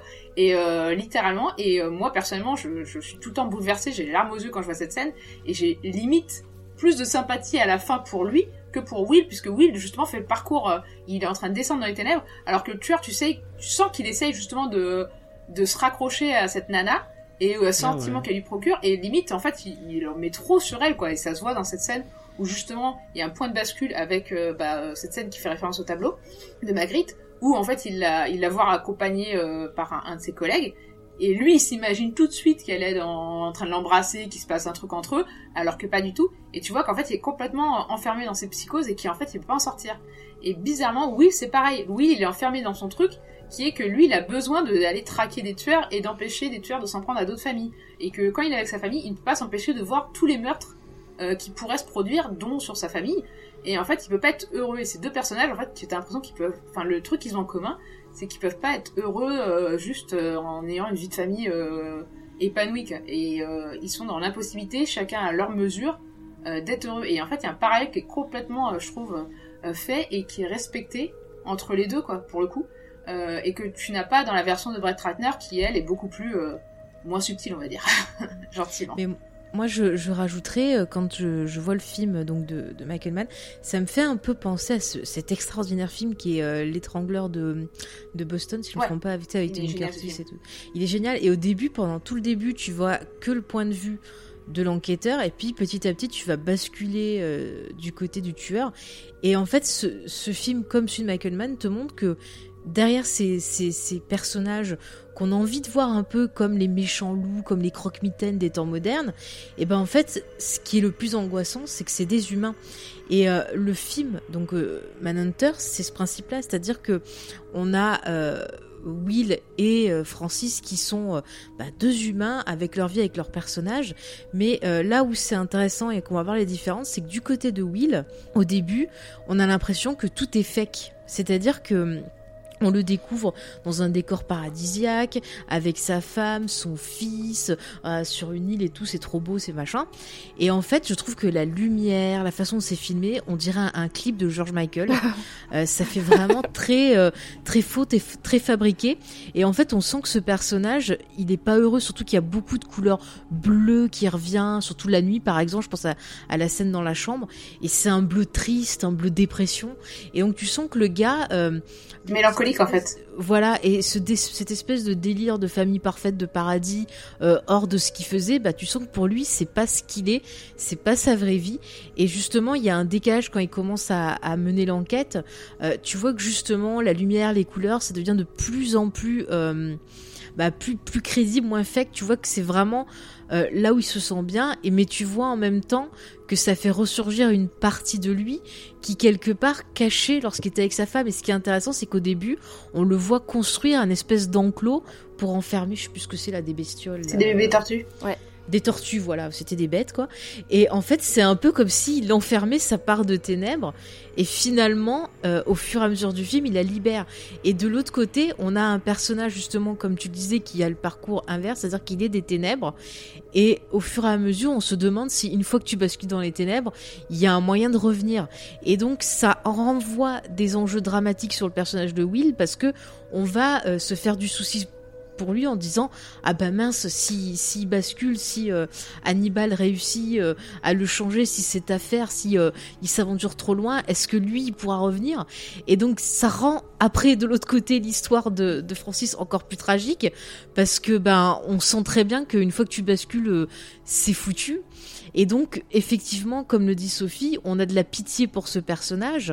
Et euh, ça pose des questions que se sont posées aussi des profilers, c'est-à-dire est-ce que c'est les circonstances, euh, ton parcours de vie et tout ça qui fait que tu bascules ou est-ce que c'est quelque chose que tu as déjà en toi Et le, film propose deux points de vue sur ce sujet-là, et, euh, deux analyses qui sont vraiment euh, brillantes et intéressantes. Et par contre, pour finir du côté de Francis, lui, euh, ses, ses psychoses, son, truc de transformation et tout, par les couleurs, par la façon dont c'est filmé, et ben c'est pas filmé de, de façon fake parce que pour lui c'est la vérité, c'est ce qu'il est et, et, et il cache pas sa vraie nature, contrairement à Will qui au début du film la cache. Et j'ai trouvé ça hyper intéressant. C'est marrant, moi je, le voyais comme un prédateur tout le long. Ah ouais? Et euh, ouais, j'ai eu du mal à, Bah. le- à humaniser le. T'as la scène avec le journaliste qui est assez trash. Bon, elle sera encore Ouais. plus hardcore dans la version de Brad Wagner. Mais, euh, et t'as la scène de... Alors moi, je suis pas fan de la fin, euh, pour le coup, qui est différente des livres. Ouais. Et, euh, et le scène de gunfight, j'ai eu l'impression... Moi, j'ai l'impression que... Alors, à l'époque, Man n'était pas si connu que ça pour ses gunfights. Il avait fait que le solitaire où il y en avait. Mais, euh, mais je me suis dit... euh, ah, ça sent Dino Rantis qui a fait fais ton man et fais ton truc que tu fais d'habitude avec un combat à arme à feu alors que enfin je sais pas moi un tueur comme ça j'imagine pas avec un, un shotgun quoi je sais pas Mm. moi c'est un peu euh, Après, euh, c'est maladroit parce que tu, tu vois, à la fin, et l'autre il rêve comme un fou. Ouais, Adrien, C'est oui, parce qu'il s'est pris pour Rambo, je vais tout péter et tout. Alors qu'il aurait pu le faire C'est plus clair qu'on a eu subtil un rire avec. quand il a euh, pété la vitre et que. Mais En plus, il pareil. se vote dans le verre et tu fais, mais, Mais ouais. c'est complètement Ouah. con. Bah alors que tu vois, il aurait pu faire autre chose d'un peu plus subtil, genre le mec qui arrive, qui au début se la joue flic, et puis finalement, tu vois, genre, euh, bah, tu comprends qu'il bascule du côté obscur en le butant, tu vois. Enfin, il aurait pu faire un truc un peu plus élégant et qui, qui matche bien avec toute l'excellente analyse qu'il a proposée avant. Mais là, c'est, c'est débile, en fait. Non, qu'en fait, justement, le fait qu'il bascule, euh, Will, bah, du coup, il commence à faire de la merde parce que, à partir du moment où il dit aux flics, éteignez vos phares dans un endroit où il y a des arbres et c'est pas une route. Alors moi, déjà, en plein jour, j'ai du Oh mal à conduire. Alors si en Non, plus moi, fais je, conduire de je nuit voulais que, euh, je voulais juste rajouter que c'était, ça pouvait être encore plus appuyé avec. Euh... J'aime s'il fait rien qu'à couper Sophie. Je vais Non, mais bannir. euh, On a Pigeon, compris, Gré hein. Pigeon, il est amoureux de Sophie. Laissez-le. Écoutez, on va vous, vous mettre dans Est-ce une que moi salle je à viens part. te- Est-ce que je viens euh, Non rien.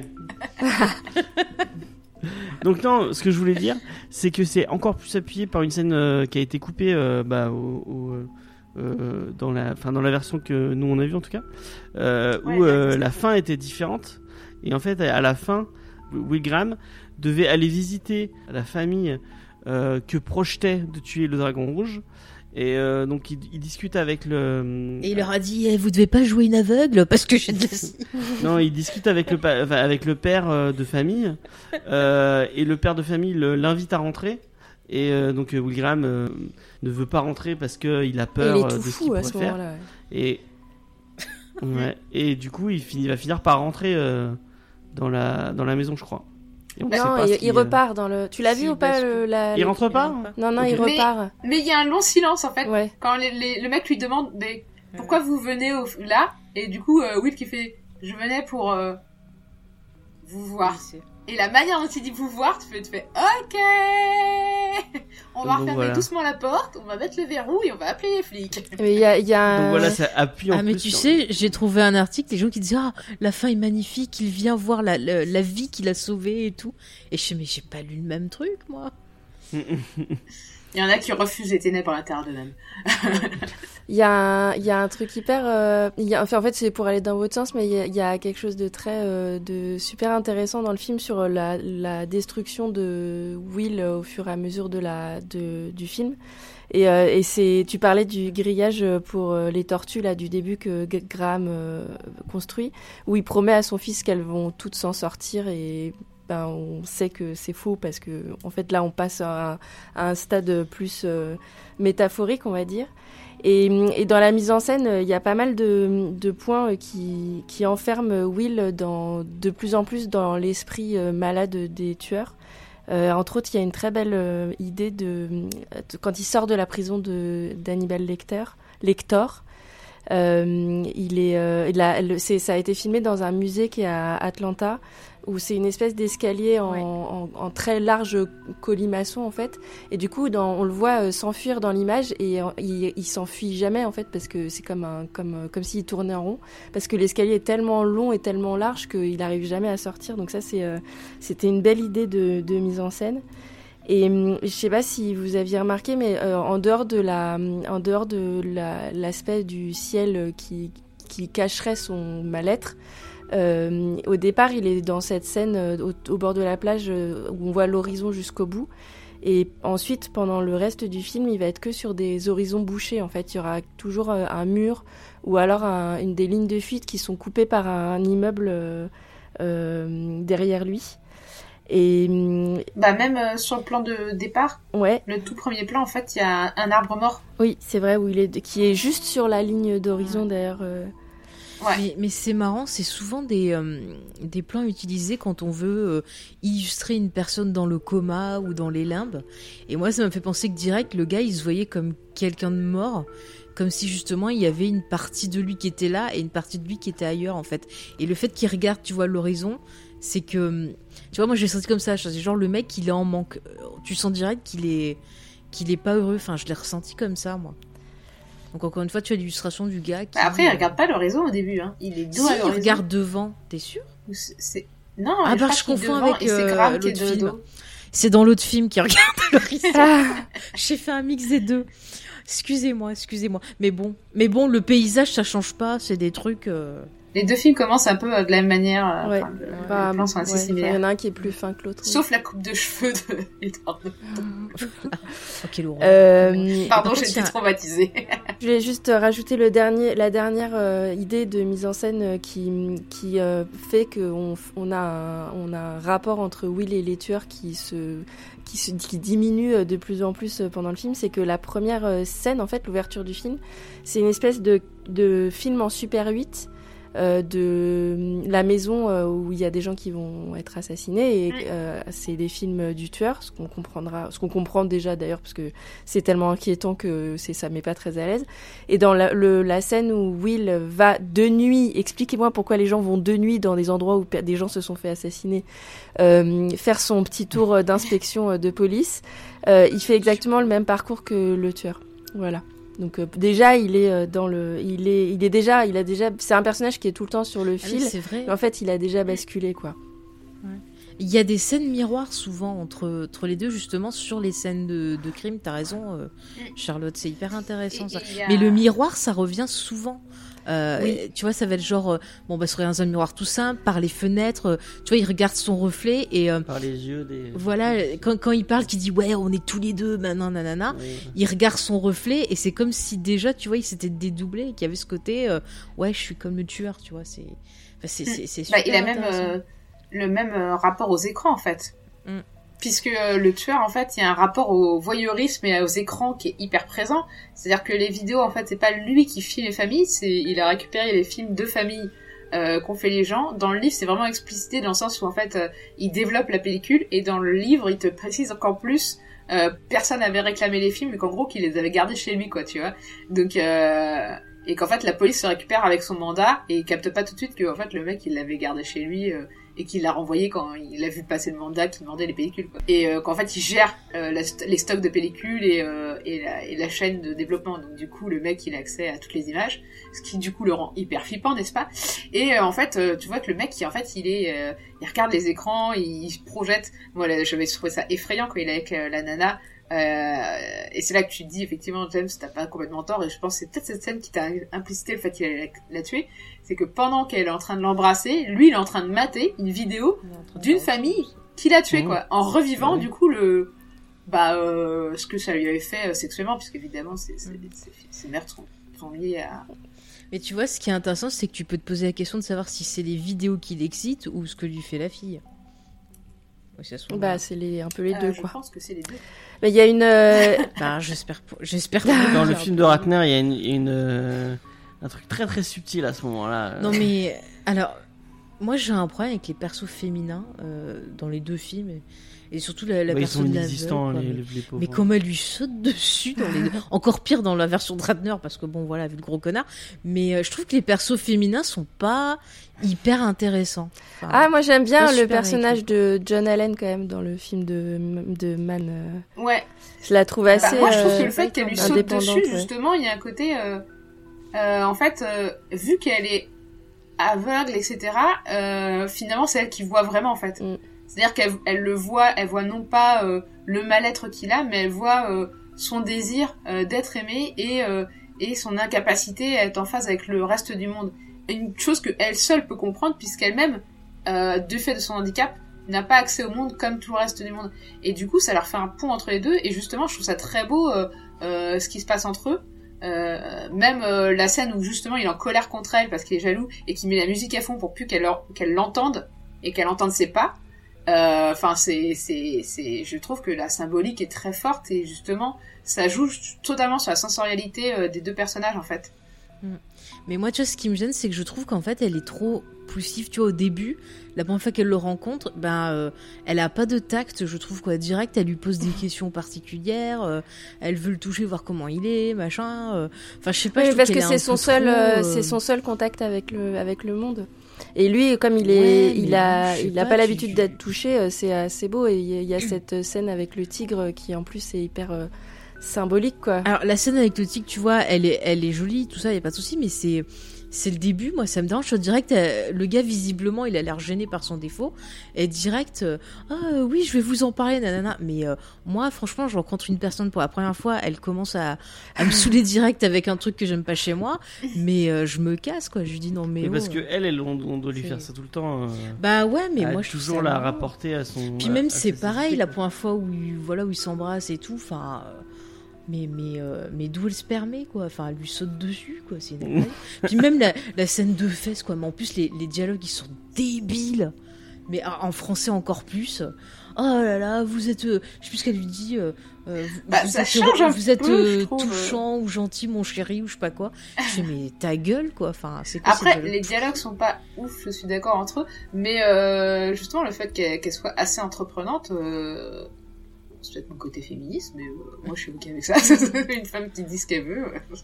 Ah non, mais moi, moi, que ce soit un homme ou, une femme, euh, si t'es trop entreprenant, euh, non, ça me plaît pas. Voilà, il y a un respect, euh, il y a le consentement. Bon, euh, elle a eu de la chance, il était partant.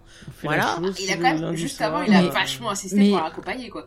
Oui, bon, mais ça veut pas dire, ça veut peut-être dire en toute activité, je sais pas. En tout cas, c'est quand même un peu mieux dans cette version que dans l'autre, où vraiment euh, Oui, zéro la respect pour la femme. Là, est complètement descendue dans le Euh, dans, dans l'autre. c'est, ah euh, Subtil quoi?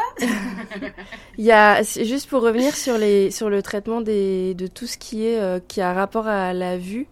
euh, Il y a une récurrence des objets de, de vue justement dans le film. Il y a, il y a une loupe quand ils reçoivent le, le message de que que Doloride a envoyé à à, à Lector. Euh, Il y a le Un lecteur? Ouais. Lector Lector.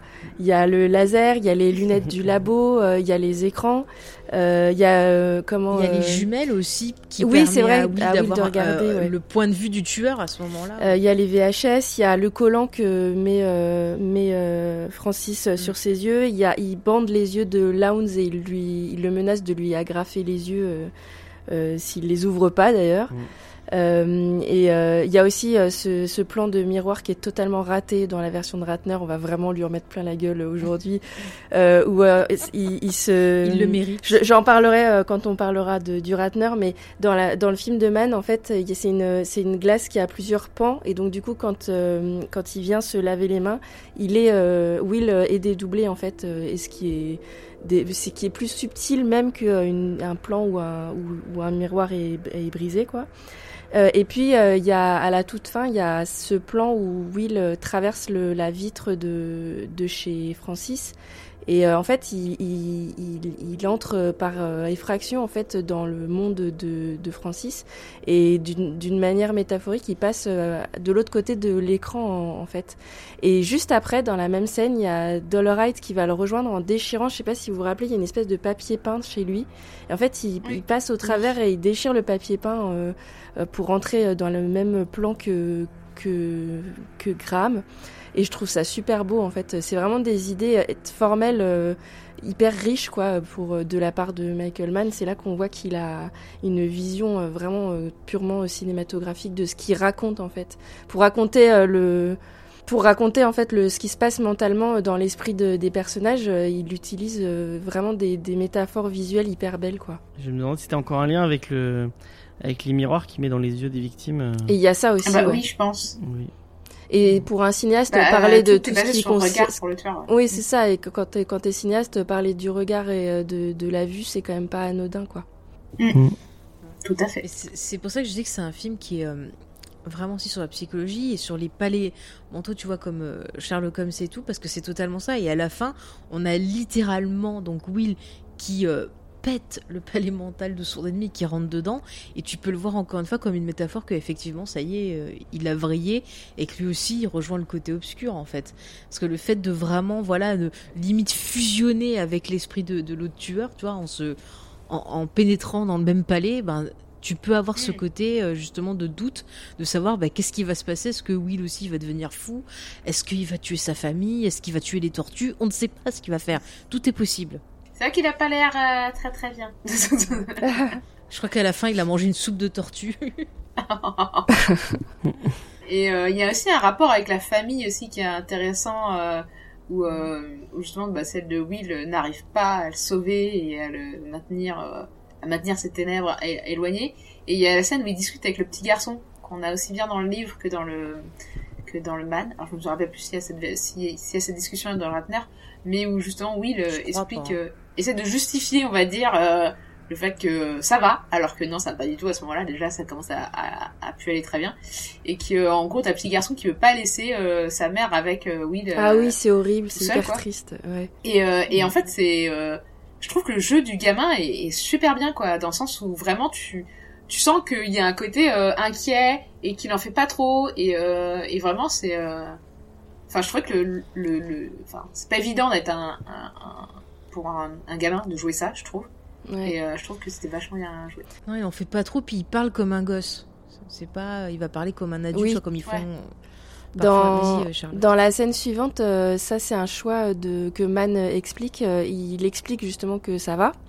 Et il, euh, il a fait exprès de le mettre dans un supermarché avec des rayons hyper bien alignés et hyper bien rangés, comme si ça influençait son esprit pour qu'il ait un esprit hyper euh, cadré à ce moment-là. Ah oui, il est rangé. Ouais.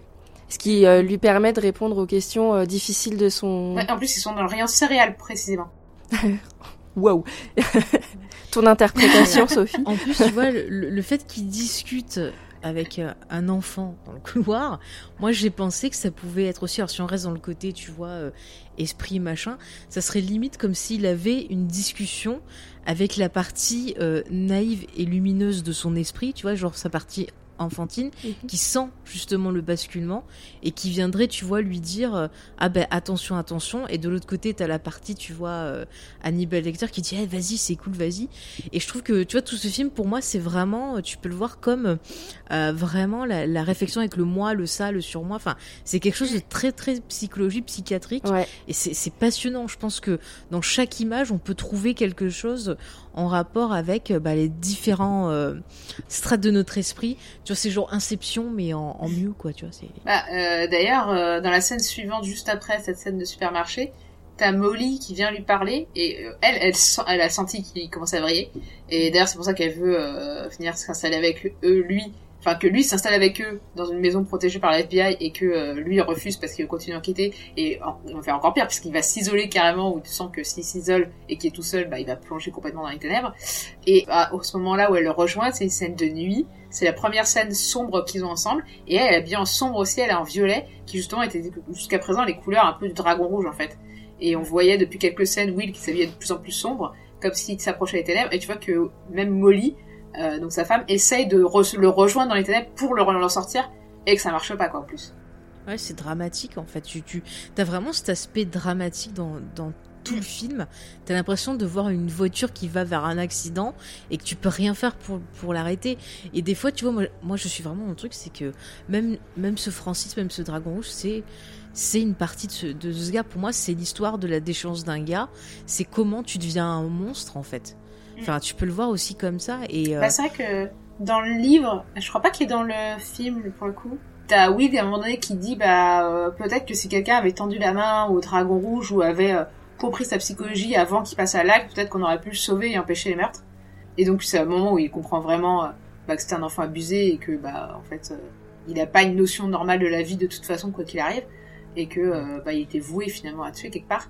Et c'est vrai qu'il y a vraiment ce, ce côté euh, tragique en fait effectivement de destinée tragique. Il a vraiment le, le côté grec de la tragédie quoi et qui est renforcé par la musique pour le coup on n'a pas parlé de la musique mais moi personnellement je la trouve vraiment extraordinaire la musique avec bon j'aime bien les nappes euh, électro euh, des années 80 j'avoue ah ouais, c'est très sympa. ça, ça met de suite l'ambiance. mais je trouve qu'elle est vraiment bien utilisée dans le sens où dès le début en fait elles, sont là très mélancoliques alors que l'image est encore euh, très paradisiaque et très claire et, et très lumineuse et on pourrait penser que tout va bien au paradis et tout de suite la musique distille quelque chose de, de mélancolique qui en fait va amener euh, enfin révèle finalement ce qui est déjà dans la tête de Will en fait Ah, je suis d'accord, tout le film c'est c'est hyper triste. Et Je la trouve plus triste qu'angoissante la musique. Ouais. Et pendant tout tout le film, tu vois, si tu te sens, t'as envie de pleurer en fait. Bah, c'est plus Rien un film le finalement, c'est plus un thriller, une tragédie, Mm. un drame familial et policier que euh, un film d'horreur en fait. hein. Voilà, c'est un drame avec un cannibale en plus, en Bah, en bonus. plus, voilà. il est pas vraiment Bon, Hannibal, c'est pas le détail n'est pas donné qu'il était Non. cannibale à ce moment-là. Euh, D'ailleurs, dans le livre non plus d'ailleurs, non.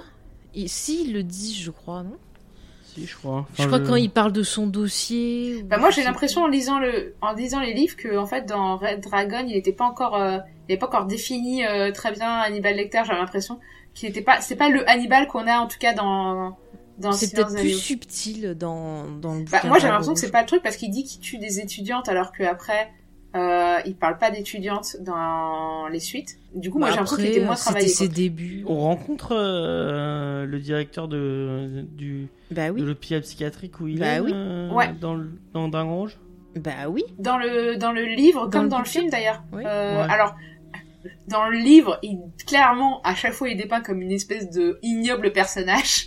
Ouais, ouais. dans la série aussi. Et par contre, dans le, dans le film, pas du tout. Enfin, il a l'air à peu près normal. Et ah euh, il non, y a un autre c'est truc le qui mec manque. de Boston Public, c'est un connard. Ouais. Non, mais là, elle parle de, de ce film-là. Oui, dans, Oui, mais là, on le voit pas Il s'appelle. Shilton d'ailleurs, je crois. Si, il Si on le voit, on le voit On quand il découvre si, le... les appels le qui leur dit message. qu'il a trouvé le truc. Ah, peut-être, Quand ouais. il découvre le message, tu vois qu'il met avec la pince, il est très méticuleux. Et c'est tout ce que tu vois. Et tu sais, à un moment donné, il y a, il y a Will qui en parle, qui dit euh, que euh, euh, il, apparemment il fait, euh, il veut se faire un peu de la pub sur le fait de détenir Hannibal dans sa prison. Mais à part ça, euh, Mais c'est très subtil. C'est dans l'autre film où c'est pas du tout Oui, bah subtil. oui. Ouais, bah dans le livre, euh, dans le livre, il est assez dépeint comme un connard euh, Ah oui, fois bah mille, et ça- puis c'est encore pire dans dans les suites. Dans Silence des Agneaux, ouais, c'est pire. Moi, je comprends Mais par contre, il y a un détail qui n'est qui est dans le livre et qui n'est dans aucun des films et moi qui m'a un peu manqué parce que je trouvais que c'était une métaphore assez euh, assez appuyée du caractère de Will, ça le définit assez vite, assez vite. Mhm. C'était euh, le fait qu'il ait des chiens en fait, et ça tu le retrouves dans la série. En fait, Ouais. dans le livre, euh, il parle du fait qu'il recueille des chiens et des chiens abandonnés et qu'il garde les plus moches et les plus laids que personne ne veut garder. Et, euh, et en fait, euh, bah justement, il a l'impression que c'est un chien en fait, c'est-à-dire que c'est un chien de police qui en a bavé et qui est un peu abandonné et que Molly a recueilli en fait. Hein. Et il y a vraiment un parallèle entre euh, entre les chiens et lui que bah en fait, il passe son pas- temps à vouloir se sauver, Mm. mais euh, il sait pas comment faire en fait. Et dans le bouquin, c'est pas son fils, non? C'est pas un- le Non, c'est le fils. euh, Alors c'était le fils d'un joueur de baseball qui est mort euh, Ouais, il a adopté. euh, d'un cancer ou je ne sais plus de quelque chose. Ok. Oui, parce que dans le dans Manhunter, c'est on- c'est son fils à lui. Il y a pas de, il, il le spécifie pas, je crois. Non, c'est pas Bah, en spécifique. plus, mais il y a le, une le petite gamin, distance. il a pas le même nom dans les deux films. Oui. Mais il y a une petite distance un peu entre le gamin et Will et dans le film tu, tu penses que c'est parce que euh, parce que Will a basculé alors que dans le livre c'est plus explicitement dit que c'est parce que c'est pas son vrai père quoi. Ok. Après, dans le film, euh, la relation distante, tu peux aussi te dire que bah, quelqu'un comme ça, c'est peut-être pas quelqu'un qui avait envie d'être père aussi. Oui, oui. Donc, euh, quelque part, euh, voilà quoi. Il aime peut-être pas son fils, hein. Ça peut arriver. hein. Ça peut arriver. Et donc, son fils pourrait devenir potentiellement un tueur en série aussi. Ah. Traumatisé parce que ses tortues Une sont mortes. potentielle suite. euh, Donne pas des idées pour des suites pas terribles en livre. Attends, euh, on va bien trouver un. Allez, euh, qui c'est qu'on pourrait prendre comme réalisateur? Michael Bay, il mettrait des explosions. Ah bah, j'aurais une, une- une, euh, ouais, Même pas, ne me lancez pas sur Michael j'aurais une anecdote sur Michael, Michael Bay dans le film suivant. Ah. Il sera quand même là. Il a mis son grain de sel. Il a dit mais des explosions. Et il y en a d'ailleurs.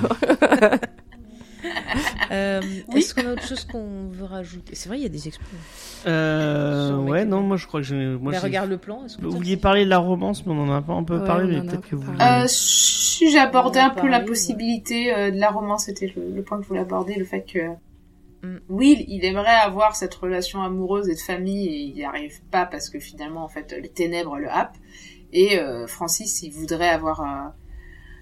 euh, Enfin, il n'a jamais reçu l'amour et justement, il, il essaie de... Enfin, quand ça arrive, et ça le... Ça le rend heureux, mais en fait... euh, tu vois que ces démons euh, le reprennent dès que dès que dès que la, dès que Rena se retrouve avec son collègue et tout de suite il imagine qu'elle le trompe et, euh, et il part Bah, Il y, a, il y a un gros souci de confiance. Enfin, si tu- euh, dans, dans ce qu'on avait vu, par exemple, dans, dans la série euh, Mindhunter ou même dans, dans ce qui ressort de, pas mal de trucs, c'est que tu beaucoup de tueurs qui ont euh, un gros manque de confiance envers les femmes parce que souvent, euh, bah, soit c'était la mère qui maltraitait, soit la mère les a abandonnés. Enfin, il y a eu un gros traumatisme avec la figure de la mère. Et donc, c'est des gens qui arrivent pas du tout à se lier avec d'autres femmes parce que, justement, à chaque fois, euh, va y avoir euh, ben, quelque chose. euh, euh, voilà, il va les tenir responsables de quelque chose. Ou là, comme notre personnage qui s'imagine que euh, elle lui manque, elle se moque de lui et qu'elle qu'elle va voir. Enfin, voir. Excusez-moi, elle est aveugle, mais qu'elle qu'elle va tâtonner ailleurs, quoi. Et euh, c'est intéressant de voir que bah justement il peut pas sortir de ça parce qu'il peut pas sortir de ce traumatisme et de ces psychoses. Et c'est vrai que ça repose encore la question qui est la question bah, que se sont posées ces, ces, ces personnes euh, qui ont créé donc la division euh, de De profilage. comportement. Ouais, de- d'études du comportement, c'est de se dire bah, si on les avait aidés, si on les avait suivis, si on avait essayé de trouver bah, d'où venait leur traumatisme, comment régler ça, est-ce qu'on aurait pu euh, est-ce qu'on aurait pu les empêcher? Et je trouve que Will quelque part c'est un peu un truc qui montre que finalement euh, bah on peut peut-être pas les en empêcher. Et ça c'est super triste en fait aussi. C'est la même conclusion d'ailleurs qu'il y a dans, dans les bouquins euh, qui ont été écrits par le profiler euh, qui, qui, a, qui a Qui a inspiré, la série Manhunter. C'est ça. C'est que certains, on peut pas les sauver. Enfin, c'est trop tard, quoi. Il aurait fallu empêcher les maltraitances à l'enfance. Euh, Enfin, en même temps, On comme, souvent. C'est exactement ça. On tue les gens avant qu'ils mettent des crimes. Bon, Il Ouais. faudra avoir un permis pour certains parents. Juste Ah euh, non, avant, de, avant de passer à, au chef-d'œuvre suivant, je voulais juste. pas euh, envie d'en parler. J'avais juste euh, quelques, enfin deux, deux, trois notes euh, que j'aurais aimé rajouter si ça vous embête pas. Vas-y, vas-y. Euh, en termes de, en termes de décor, euh, la maison de Will euh, au début, elle est, c'est la maison euh, de Robert Rauschen- Rauschenberg, qui est euh, un artiste euh, plasticien américain. Euh, et en dehors du, du, de- du choix qui a été fait, parce que c'est une maison qui euh, est, a une architecture euh, avec des longues lignes très blanches, enfin avec des, des transparences, parce qu'il y a, il y a une, des grandes vitres, des grandes baies vitrées. C'est marrant d'avoir choisi cet artiste-là parce que son travail, il est fait de collages et de déchirures mélangées à la peinture et ça rappelle euh, les œuvres entre guillemets des serial killers et des tueurs obsessionnels qui recouvrent leurs murs de coupures de journaux ou de déchirures ou de ou de ratures euh, de qu'on qu'on voit dans les films. Et oui, c'est une maison assez incroyable effectivement. Et, euh, et je voulais juste euh, parler d'une. euh, ça va faire la transition euh, pour toi, euh, James.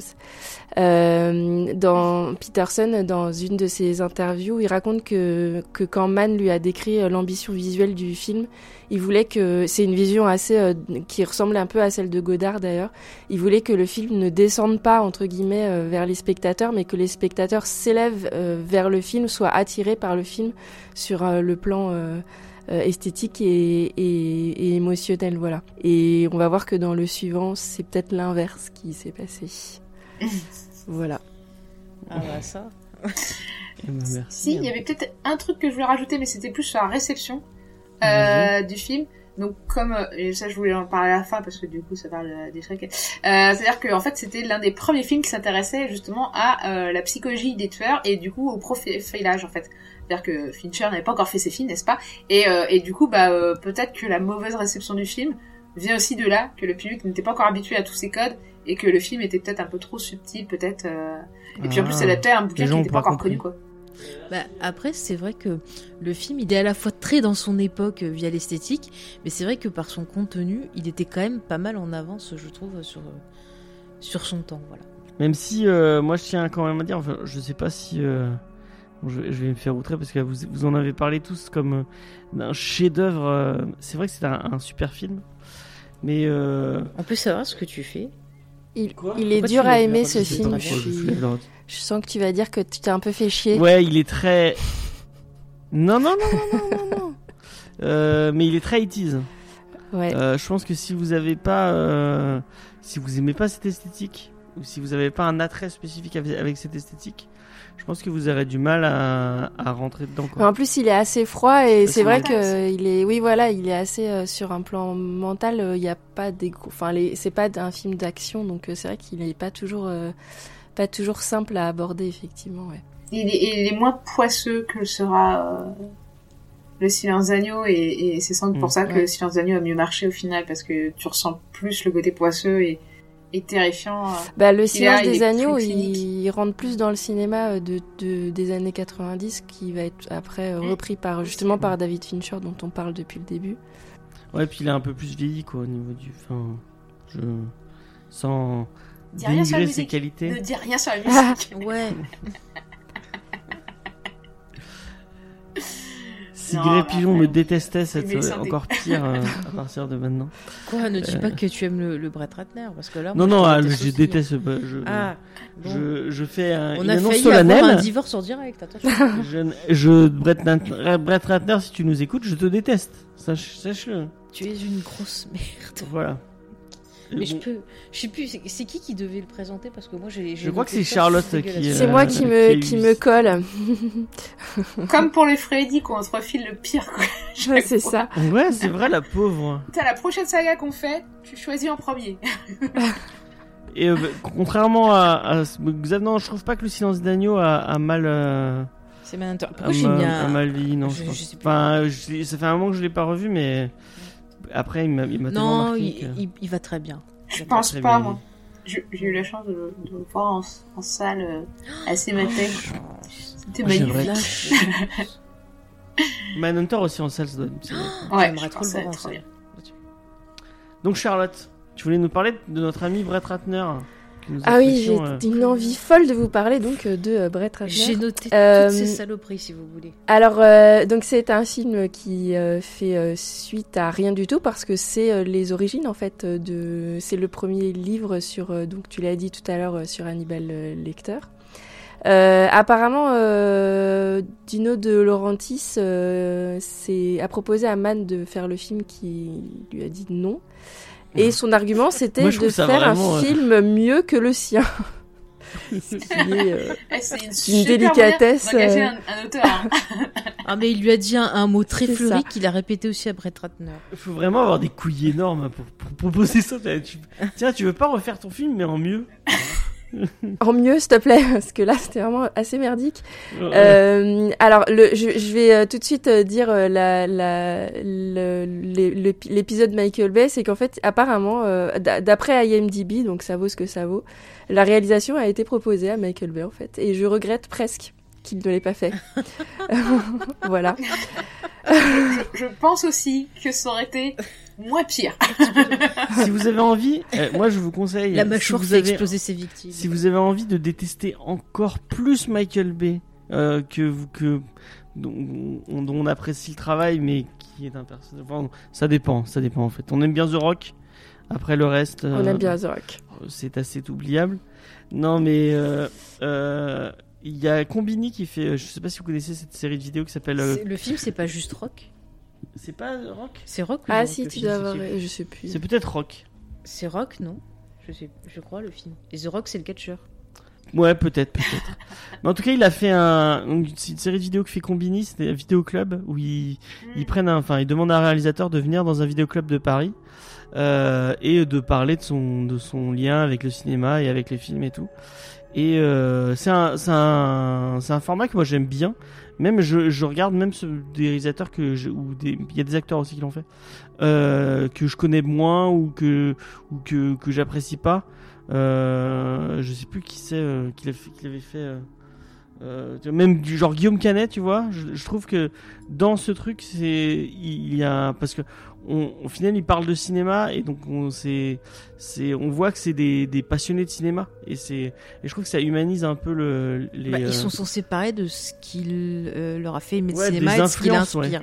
de ce Ouais. Norton avait fait un, d'ailleurs aussi. Ouais. Ouais, Ouais. Devinez ce qui inspire Ma- Michael Bay. Et je, je pense que dans, la- dans Michael Bay n'a fait que de parler de lui. Il n'a Et de Spielberg. et de Spielberg, Il a une mais passion il n'a- rien cité d'autre que sa pomme à lui. Et c'était les, les gars qui lui montraient des films et il les prenait et fait Ah ouais, mais moi j'ai fait ça, j'ai fait ça, j'ai fait ça. Il reposait le film. insupportable. Ça dure 20 minutes. Et il passait son temps à dire Ah, mais je suis génial, moi j'ai fait ça, j'ai fait ça. Et en gros, moi j'ai retenu qu'il disait que pour lui, le cinéma c'était comme de la pub. Donc il fallait faire des plans, tu vois, euh, bah, marquants comme un spot de pub. Et il te disait Spielberg m'a dit ça, Spielberg a fait ça, Spielberg a fait ci. Et c'est tout. C'est quel film qu'on on lui montre et qu'on lui a volé Enfin, Il devait le faire et que. Je sais plus. Merde, j'ai oublié. C'est Speed. Ah oui, il devait faire Speed. On lui avait soi-disant proposé Speed et puis il a dit ah bah il l'a fait mais bon c'est Et pas il y, a- terrible. il y a un il y a un truc, et il parle de, donc, de Yann de Bond, donc, qui, a fait, qui, a fait, qui, a fi- qui a fini Qui a par faire Speed. Speed. Et il dit euh, euh, on, on- Vous voyez ma carrière, vous voyez la, la carrière de, de Yann de Bond. Et puis, ah, je rigole, je rigole. Mais c'est dit avec tellement de suffisance. Enfin, bref. Regardez, Euh, Regardez-le, c'est. euh, Allez on Ouais, revient ça sur marche. le- on va revenir sur Brett Ratner, qui est Euh, un personnage tout aussi En fait on, on meuble parce qu'on va pas faire beaucoup. Ouais, on va pas, on va pas faire aussi long. Euh, en fait, euh, il y a donc euh, De Laurentiis euh, appelle Ted Talley, qui est le scénariste du à succès du Silence des agneaux, et euh, qui refuse, euh, qui avait refusé euh, d'adapter euh, Hannibal de Thomas Harris, qui était sorti l'année précédente, donc en 2001. Et en fait, euh, Hannibal euh, est, un- est un succès euh, au box-office. Euh, C'est d'ailleurs le plus gros succès euh, de la franchise. Et ça a peut-être fait réfléchir euh, Tali, qui donc euh, s'attelle à l'écri- à l'écriture de Dragon Rouge. Et ce qui est triste aussi, c'est qu'au départ, aucun des acteurs principaux du film n'avait accepté la proposition de, des rôles qu'on leur avait proposés à la base, donc. Euh, et c'est parce que Ted Tally est venu que euh, ils ont fini par accepter euh, les, le, le- le film. Donc, quand je dis les rôles principaux, je parle de Anthony Hopkins, Edward Norton, Philip Seymour Hoffman et Ra- Ralph Fiennes.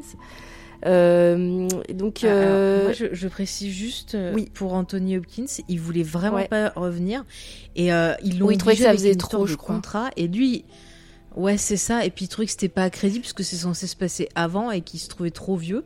Ouais. et en fait ils ont sorti une histoire de contrat. Ils l'ont obligé à maigrir pour le rôle. Et donc lui il a dit ok je, fais parce que je peux pas mais je veux une clause comme quoi c'est la dernière fois que je Que je joue le rôle et que je ne le jouerai plus voilà, et pour Edward Norton, lui, il a accepté au final parce Ouais. qu'il avait besoin d'argent pour financer le film La 25e heure. de Spike Lee qui vient Il y a euh, la même année d'ailleurs. Ouais, tout à fait. ouais. Donc pour ça, on l'excuse, mais excellent, je vous conseille. Je vous conseille. on, on sent, on sent pas l'investissement. euh. Par contre, l'autre, il a pas d'excuses. Hein. Euh, Fiennes, bah Oh, écoute, euh, je trouve que c'est c'est peut-être un des Ah, plus investis euh, du si film mal, pour le coup, avec euh, Ouais.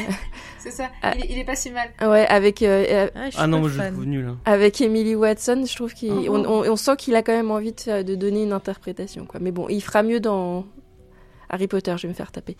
Euh... euh, Bref, donc euh, c'est vraiment assez euh, invraisemblable parce que la production a donné vraiment toutes les clés à Brett Ratner pour faire un film au minimum correct. C'est-à-dire qu'il a des grands acteurs, il a un grand directeur de la photo qui donc est Dante Spinotti, qui est le même euh, que celui de, de Michael Mann dans Manhunter. Il a le scénariste du Silence des agneaux Ted Talley et euh, il a le compositeur Danny Elfman. Donc il y a quand même une équipe euh, pas dégueu quoi. Normalement, euh, même un gars euh, qui connaît rien a, un minimum de, de clés pour faire un film qui se qui ressemble à quelque chose. Et c'est une infâme bouse en fait. Vraiment, c'est très très compliqué. Euh, néanmoins, il fait quand même 200 millions au box-office euh, international, donc euh, c'est c'est tout à fait. euh, Bah, Il y a Laura du Silence des Agneaux et d'Hannibal hein, qui avait. Bah voilà, et puis euh, ça, ça encouragera à faire encore un autre le film pire, derrière. C'est qu'il ait des bonnes critiques. Ah ouais Le pire, c'est qu'il. Attends, le pire, c'est qu'il a eu des bonnes critiques. Genre, Ah ouais il était bien noté sur Rotten Tomato et tout quoi. Je crois qu'il est dans les 70 Ouais. ou je sais plus 68, un truc comme ça quoi. Et moi je redis, on m'a Ah on ouais, dit cet après-midi que c'était un grand film. hein. Ah mais non quoi. Non. Enfin, je suis désolée. Jules, pour pas le citer. Alors, si tu le regardes en n'ayant pas, en ayant plus en tête le Manhunter, parce que ça fait longtemps que tu l'as vu, tu n'es plus en tête le bouquin, parce que ça fait longtemps que tu l'as lu, ce qui était mon cas la première fois que je l'ai vu, euh, quand on a dit qu'on allait faire le podcast, je me suis dit, bah tiens, le seul qui me manque, c'est Red Dragon, donc je regarde Red Dragon. Et ça passe. Mais alors, quand j'ai revu le man et que j'ai relu le livre, j'ai fait, non, ça passe pas en vrai. Donc euh, il est euh, très peu. En fait, euh, on va en parler de la façon dont il filme, mais euh, ce qu'il fait au mieux, c'est d'imiter les plans de- du film de Michael Mann, quoi. Donc j'ai un peu déjà dit. Ah non, mais c'est encore pire parce que il, il reprend des, des, des scènes aussi du silence des agneaux, il essaie de s'inspirer. Et puis, il y a pire encore, c'est que j'ai l'impression que des fois, son, son mordeur, son, son souris faux folle, là, Ouais. son, comment il s'appelle? Francis, là, il ouais. le filme euh, comme si c'était psychose en fait. Genre le début, tu vois, où euh, tu l'entends qui refait la voix de sa, sa mère ou sa grand-mère, et la caméra qui monte, je me suis dit, mais le culot, le, le culot, le gars il plagie, il plagie Alfred Hitchcock, comme ça, tranquille, le culot, voilà, ça m'a ça m'a énervé direct. Ah, c'est pour toi XP. Ah ouais, dédicace à XP. Moi aussi, je suis comme j'aime, j'y avais pas pensé sur le moment, mais maintenant que tu le dis, je fais ah ouais, putain, ouais. Même dans la façon dont il le Mais joue, on même dirait comme il vachement, joue. euh, Ah oui, oui, Anth- Anthony euh, Euh, Perkins. Perkins. Oui, ouais. oui, oui, je me suis dit, mais le culot, voilà. Pendant tout le film, je me suis dit, mais, mais, mais non, quoi. Ouais, Et mais- puis, il y a des détails où essayer de faire comme dans le livre, tu vois, par exemple avec le, le dentier, où c'est le dentier euh, De sa que dans grand-mère. bouquin, il dit c'est le dentier de la grand-mère, quoi. Et genre, il est, tu sais, il est encore euh, dans son jus, on va dire, tu vois. Donc c'est vraiment Ah. dégueulasse dans le bouquin, quoi. Et en fait, le film essaie de te faire une ambiance dégueulasse, etc. Mais ils vont pas jusqu'au bout, en fait. C'est ça le truc. Enfin, bref. Vas-y, continue, Charlotte. Euh, non, mais en fait, euh, j'ai dit quand même pas mal de choses finalement, tu vois. Euh, j'ai ju- juste euh, bon là, donc la l'équipe effectivement c'était une, une équipe de de bons poids lourds d'Hollywood, donc euh, on- a priori on devrait avoir un film. Un bon film, mais non, toujours pas, j'insiste. Euh, et c'est pas en le disant plus que ça deviendra un bon film. Donc, euh, dans le rôle de, de Will Graham, c'est Edward Norton qui euh, donc est en train de connaître un succès fulgurant après, entre autres, American History X et Fight Club, qui s'est fait une teinture blonde assez douteuse dans le film. Euh, Anthony. Hopkins qui reprend son rôle de Hannibal Lecter, tu l'as dit, donc contractuellement, et qui va faire à peu près n'importe quoi. Cabotine à mort. hein. Ils, ils ont essayé en plus de rajeunir avec du maquillage et je trouve que ça passe pas Alors, du tout. déjà, c'est très bizarre. Genre, euh, 4 heures de maquillage. C'est très bizarre ce qu'ils lui ont fait en termes de j'ai maquillage. soi disant 4 heures de maquillage pour être âgé. Et puis il y a la Mais petite. non, mais moi, je, euh, je trouve que ça lui fait plein de plis au niveau des yeux. Enfin, Ouais, c'est très étrange. chelou. Enfin, bref. Ils, ont, je pense qu'ils ont dû mettre euh, peut-être du. Comment t'appelles ça là du- de l'eyeliner, non là, Du latex ou Ah, des tu trucs comme penses ça carrément pour tirer. On dirait qu'il y a un espèce d'eyeliner aussi. Ouais, un c'est travail assez, sur c'est le assez étrange. Mais c'est dégueulasse, hein, c'est dégueulasse. Ah, ça passe pas. Et, mais on, on sait pas trop s'il essaye de saloper le film en jouant comme il joue dans le dans, dans, dans son rôle là, parce que c'est quand même il y a des scènes un peu étranges. Alors, j'ai j'ai une confirmation que j'ai vue en, en interview d'Hopkins qui disait qu'en gros, euh, il en avait un peu euh, rien à foutre du, du film. Donc je pense que. euh, Mais même Norton, hein, il en a rien à foutre, ça se voit. hein. Norton, Oui, euh, euh, assez rien à moche, ouais. Je sais pas si vous êtes d'accord avec moi, c'est assez habituel selon euh, de- du jeu de Norton qui, selon le, le film où il est, euh, soit il s'investit, Ah ouais soit. Enfin, Ouais. bon, C'est Ah. s'il aime le film, il va s'investir. dans l'incroyable Hulk, on voit qu'il en a rien à foutre. Bah, il s'engueule avec tout le monde alors forcément. Donc, euh, Ouais, Mais là, en plus, euh, le réalisateur ne dirigeait personne. Ah non, mais en fait, en fait il, il en avait euh, rien à foutre. Ouais. aussi. ouais. Les, Écoute, acteurs, euh, il je- leur disait pratiquement rien, quoi. Ah, Xav nous donne l'info que la, qu'apparemment Ralph Fiennes euh, est doublé par Francis Lalanne en, en VF. Ah bon? Waouh. C'est une blague. C'est une blague, je pense. Il a doublé le bossu de Notre-Dame, c'est tout. Je vais aller vérifier si vous. Ah ouais. Euh, bah donc pour euh, c'est. Ralph Fiennes donc euh, qui euh, nous fait un pré Voldemort. Euh, ensuite, euh, eh ben on a euh, dans le rôle du patron de Graham, Jack Crawford, c'est Harvey Kettel qui arrive là et qui est plutôt, euh, allez, il fait le job. Euh, et Bah, Il le fait un peu à la French Connection, je trouve.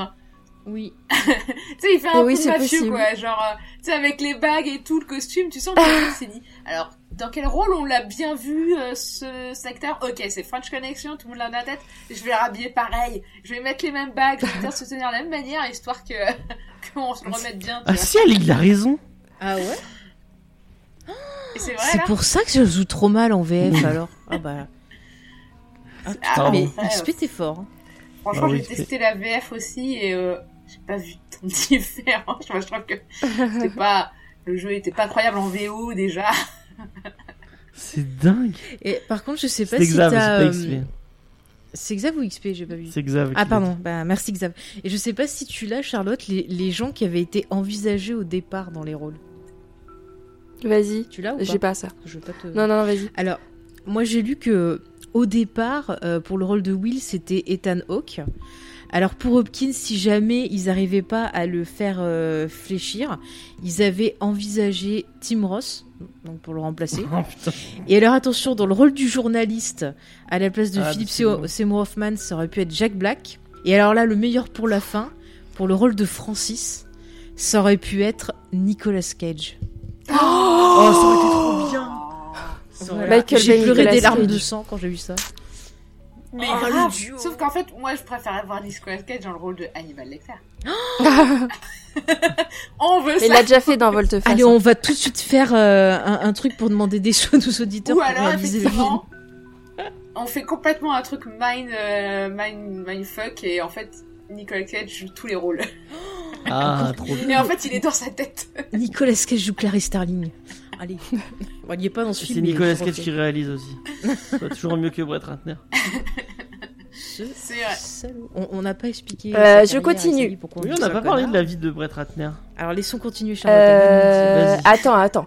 Donc euh, ensuite, je, pour terminer, parce que je veux pas passer 4 ans non plus, mais il y a Emily Watson, donc euh, qui, euh, moi je trouve, euh, fait plutôt euh, une belle Reba McClane. Elle est, elle est plutôt bien euh, dans le film. Ouais. Euh, on a Marie-Louise Parker qui apparaît disparaît dans le film. Et euh, peut-être euh, le point pour moi positif du film, parce que je trouve que son interprétation elle est meilleure que celle du comédien dans Manhunter, c'est Philippe Seymour Hoffman qui reprend le rôle du journaliste Freddie Loons. et je trouve que son interprétation Mhm. elle est bien, mais bon, c'est souvent le cas chez Seymour Hoffman quoi. Voilà pour euh, la Ah, c'était un distribution. grand acteur. Ouais. Mais moi, je préfère le Freddy Loons euh, de Manhunter. Ah ouais. Que, justement, le personnage est assez détestable. Et je Bah trouve ouais, qu'il mais retranscrit justement- bien son côté détestable, quoi. Mais c'est Bah pas. ouais, mais je trouve qu'il est un peu caricatural. Le journaliste aussi dans le Batman de Burton, où je confonds. Tu sais, dans le premier là qui pas. bosse avec euh, Ouais. avec euh, Kim Basinger. Je sais plus. Ouais, j'ai un doute d'un coup. Non, moi, je... enfin, effectivement, je trouve que Seymour Hoffman est plutôt. euh, Oui, oui, c'est bah le il seul fait. euh, qui est à peu près. euh, Mm. Mais par contre, même si les acteurs, tu sens qu'ils se font un peu chier et qu'ils sont là pour euh, signer un gros chèque, je trouve qu'il y a quand même des moments de complicité, euh, notamment entre Norton et euh, Hopkins, euh, sur la scène de prison plus que sur la scène d'affrontement au début, où l'affrontement au début, tu sens que euh, déjà la manière dont c'est filmé, ça en fait des caisses, donc voilà. Et entre Finesse et, et Seymour Hoffman, justement, euh, la scène euh, de torture, etc., euh, elle marche assez bien. Je trouve qu'il y a, il y a, tu sens qu'il y a une espèce de petite alchimie des acteurs euh, qui, qui, justement, je pense que d'être en- entre eux à ce moment-là doivent les Ouais. leur faire remonter Bah, de le toute façon, ils se dirigent tout seuls, sais donc, pas, euh, Ils mais- ont dû s'entraider. C'est ça. Euh, S'il y a deux petits caméos euh, marrants, euh, il y a Ellen Burns- Bernstein qui fait Burstein pardon qui fait la voix de la grand-mère de Doloride dans cette espèce de je sais pas comment dire voix off. On, l'en- on entend que en voix off euh, dans l'imaginaire de Doloride. Et euh, Lalo Schifrin euh, qui donc est un grand euh, chef d'orchestre que vous connaissez entre autres pour le thème de Mission Impossible. euh, qui joue euh, le chef d'orchestre du début et qui avait déjà travaillé sur euh, deux films de Ratner comme compositeur, comme euh, non sur plus que deux films même de Ratner Ah ouais. comme compositeur, entre autres euh, la série des Rush Hour. Voilà. Il baisse dans mon estime. Ah, putain, mon dieu. Bah oui, mais alors la suite de sa carrière est moins. Donc, euh, donc voilà pour. Si tu veux euh, enchaîner sur Ratner. Après euh, Ratner, euh, je vais rien dire sur lui parce que en fait, euh, je connais pas grand chose de lui et j'avoue, je suis pas allée regarder. Bah, attends, je sais juste qu'il a eu des soucis J'ai avec le la dossier, justice. je vais vous dire pourquoi c'est un gros connard ce mec. Alors, ce connard, voilà, je le dis, il a commencé, je, quand même je vous resitue ses- sa vie, son œuvre, hein. il a commencé par faire des comédies au départ, donc euh, comme par exemple Argent Comptant, euh, Family Man, et puis bon bah il a eu euh, du succès avec la comédie d'action Rush Hour, et puis il a fait le fameux X-Men 3. En fait, ce, ce- cette pourriture donc a été euh, montré du doigt par beaucoup beaucoup de jeunes femmes parce qu'il a été accusé de harcèlement, d'agression sexuelle, euh, notamment tiens Olivia euh, qui, qui qui en a parlé par rapport à X-Men 3, euh, Natasha Henstridge aussi qui l'a accusé et puis surtout il a forcé aussi l'acteur euh, Elliot Page Oui, à faire son, son coming out. Euh, Il l'a harcelé pendant tout le tournage de X-Men 3 et il a vu des plaintes, c'était allé en justice et euh, il s'en est sorti euh, bah, en payant. Voilà, un peu comme son copain, euh, l'autre pourriture de Brian Singer aussi. Donc ça, ça, ça m'énerve. Euh, voilà. Et en plus, tiens, sachez, vous savez qui c'est qu'il a fait jouer dans Rush Hour 3 Hein? Hein? Polanski. Mais oui, faisons, faisons toute une équipe. Non mais je suis désolée, euh, toutes ces affaires-là, moi ça m'énerve profondément, surtout que là il y a des preuves. Et il était copain avec Michael Jackson, donc on a la totale là, on a les, Ah bah, on a les cavaliers de la- la totale. Mais je suis désolée, mais quand il y a des preuves comme ça, qu'il y a eu des trucs de justice et que ces gens-là s'en sortent, moi ça m'écœure. Après les œuvres, vous faites comme vous voulez, chacun fait comme il ressent. Je ne juge Là, personne. c'est-à-dire qu'on mais peut ça même me- pas dire euh, faut dissocier l'œuvre de l'artiste parce que l'œuvre est quand même importante, elle apporte quelque chose à l'histoire du cinéma. Là, non, mais, il n'y a euh, non. rien à sauver. Attends, mais sur Rush Hour, euh, le mec en branlait pas une, surtout sur les scènes d'action.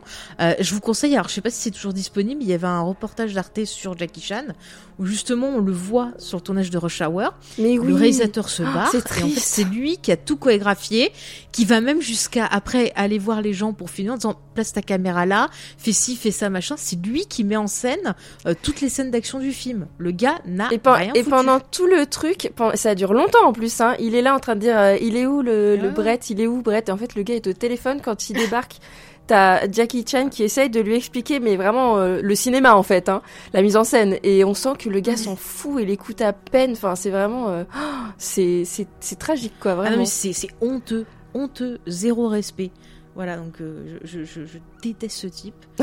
Euh, et s'il y a des gens qui commencent à dire ah oui, nanina, présomption d'innocence, là je pense qu'on en est beaucoup plus loin. Après, vous pensez ce que vous voulez. Si vous voulez plus m'écouter. Mais pas. même euh, en dehors de, en dehors de la présomption d'innocence et des problèmes de justice qu'il peut avoir, juste il est nul. Enfin, je veux dire, quand tu vois cette euh, vidéo Mais de est Jackie Chan et Ratner, si tu te dis mais c'est pas possible, le mec est réalisateur, c'est le chef d'orchestre, c'est lui qui doit dire ce qu'on fait en fait. D'hab- D'habitude, c'est comme ça que ça se passe quoi. C'est monstrueux quoi, vraiment. Mais oh, c'est d'une tristesse. Bah, en plus, surtout les scènes d'action, s'il y a un truc, surtout euh, les scènes d'action, voilà, d'a- d'art martial, euh, c'est quelque chose qui est hyper chorégraphié, c'est un ballet et tout fonctionne ensemble. Si tu places mal ta caméra, et ben ça peut casser la magie du mouvement exécuté et compagnie.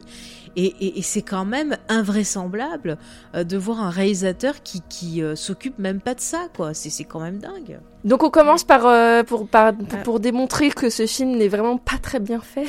Oula, il y a XP qui nous met déjà des anecdotes. Mais oui, sur, oui, mais on va on va en parler euh, XP. On va On en va- parler, ouais. Ah bah tiens, il y a Jules qui arrive à Balpo. Ah, il va arriver. Ah, au bon Je- moment. Je, je suis désolé, je t'ai dénoncé.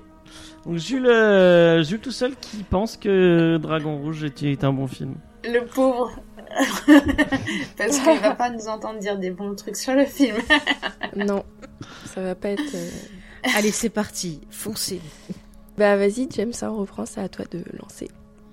Qu'est-ce qu'on fait? Qu'est-ce de quoi Ah, on parle? moi qui ai. De quoi on parle? C'est la patate chaude. Qui veut en parler? Qui veut en parler? Pourquoi c'est nul, James Dis- Dis-nous tout ça. Euh, bah, on- qui veut, qui veut se lancer dans l'analyse? Euh, Moi j'avais mis une petite oui. note, Attends. si tu veux, je peux y aller. Bah, Vas-y. vas-y. Euh, puis en plus, comme XP parler, en euh, parle dans le, dans ton le chat, euh, je- on, va, on va passer là-dessus direct. Euh, donc euh, oui, donc c'est c'est pas super quoi. Il souffre, c'est vraiment un film qui souffre de la comparaison avec euh, le film de, de Michael Mann, euh, parce que vraiment euh, il y a pas de choix en fait de mise en scène. C'est des films, des plans euh, hyper euh, hyper euh, sans odeur ni saveur. Tout ce qui dans le film de Michael Mann se plaçait de, dans, au niveau du mental et qui illustrait de manière cinématographique l'intériorité des personnages, tout est implicite chez Ratner. Euh, entre autres, euh, la, cette difficulté qu'a euh, Graham de fréquenter le mal en, essayant de ne pas être happé par le mal, lui-même. Mais en fait, et- Edward Norton, euh, il cachetonne, donc il est là et il semble pas du tout vouloir interpréter un personnage qui a des faiblesses. Et hum, d'ailleurs, euh, il y a eu un désaccord, euh, celui dont parlait XP sur le chat, euh, entre lui et Ratner sur le fait qu'il devait éprouver de la peur en se retrouvant face à Lecter. Et donc Ratner avait des idées qui étaient des idées vraiment, il y allait avec les gros sabots. Euh, et, et de l'autre, parce qu'il voulait en fait que Edward Norton fasse un, ait un geste ou une attitude de, de, de, peur. Et de l'autre côté, Norton, lui, il, il interprète un personnage qui est un héros complètement inébranlable. Et, et ça peut pas marcher en fait, parce que justement le- le- l'intérêt de Will Graham, c'est que c'est un personnage qui est sur le fil et qui a des faiblesses. Et en face de ça, il y a Anthony Hopkins, dont l'interprétation est à 10 000 lieues de celle du Seigneur, du Silence des agneaux, pardon. Euh, et il- il- Il fallait bien que ça arrive une fois. oui, bah oui, c'est moi, pardon. Et il faut, il faut quand même souligner que Lecter, c'est un psychiatre, c'est-à-dire que c'est un médecin, c'est un spécialiste de l'esprit, quoi, vraiment. Donc il y a quelque chose de, de, de, de, de- qui va au-delà de juste le physique, mais là, il va l'interpréter, mais comme un boogeyman euh, de base, quoi. Il a plus du tout, euh, on n'y croit plus du tout que c'est un, psychiatre qui a une capacité à, retourner les esprits. C'est vraiment, euh, ouais, c'est un boogeyman classique, quoi. Donc c'est très très raté. Euh, c'est hyper euh, lourdeau, euh, tout est lourdeau. c'est c'est c'est vraiment assez triste d'être passé de d'un chef-d'œuvre, de deux chefs-d'œuvre comme le film de Michael Mann et de Jonathan Demme à, à ce truc quoi, vraiment. Et les acteurs n'ont pas Ouais. beaucoup aidé non plus. Voilà, j'ai fait ma Je pense qu'on peut souligner tout, euh, tout le manque de subtilité de ce film, cette lourdeur dans la première scène en fait. Ah ben j'allais euh, en parler. bah, où, euh, où donc euh, t'as euh, Ah oui. Hannibal qui a son repas euh, tout content euh, et, et bon on comprend que, que bon le repas c'est sa dernière victime et, euh, et du coup euh, après il est dans son bureau et t'as Will qui arrive Attends, mais t'as oublié de dire que même pendant le repas, c'est limite s'il fait pas des blagues, faut bien qu'on comprenne oui euh, qui qui sait qui mange, tu vois. Ah oui, et, euh, et donc il cabotine à fond la caisse. Bah à ce moment-là ça reste encore marrant. Mais la suite la suite. Oh, donc t'as Will qui est en face qui a l'air de rien comprendre de ce qui se passe. Euh, Hannibal euh, voilà. Et et donc Hannibal laisse tout seul à un moment donné Will dans son bureau, de là tu te dis c'est fortement improbable. Et, euh, et en plus, dans le bouquin, effectivement, il mentionne un livre de cuisine qui était dans la bibliothèque et que c'est comme ça qu'il l'a repéré. Euh, sauf que à ce moment-là, euh, ils étaient pas. euh, c'était la première fois qu'ils se rencontraient dans le bouquin et en plus, le bouquin était rangé dans la bibliothèque. Tu vois, c'était un livre de cuisine. euh, et il n'était pas euh, ouvert, tu vois. Et là, genre, il y a un livre de cuisine qui est posé, genre euh, n'importe comment, alors que tout est bien rangé, tout est propre, tout est, tout est, euh, voilà. Il y a un livre de cuisine avec des, des, des post-it hein, et le. C'est là qu'il faut regarder. C'est là, c'est là. Indice. Eh, si tu regardes, je suis sûre que dans la bibliothèque, il y a un bouquin qui s'appelle Moi, Hannibal Lecter Cannibal. hein. Ma vie, mon œuvre, mon journal intime. Mais je crois que c'est symptomatique de tout le film, quoi. Et en fait, sur son bureau, il y a une photo de lui avec euh, sa dernière victime pendant qu'il est en train de cuisiner, c'est en mode selfie. Et lui, il comprend pas. Oh, quelle jolie photo, c'est votre perroquet. Mais non, pas du tout, c'est le gars que je suis en train de manger. Le mec qui est con comme pas possible.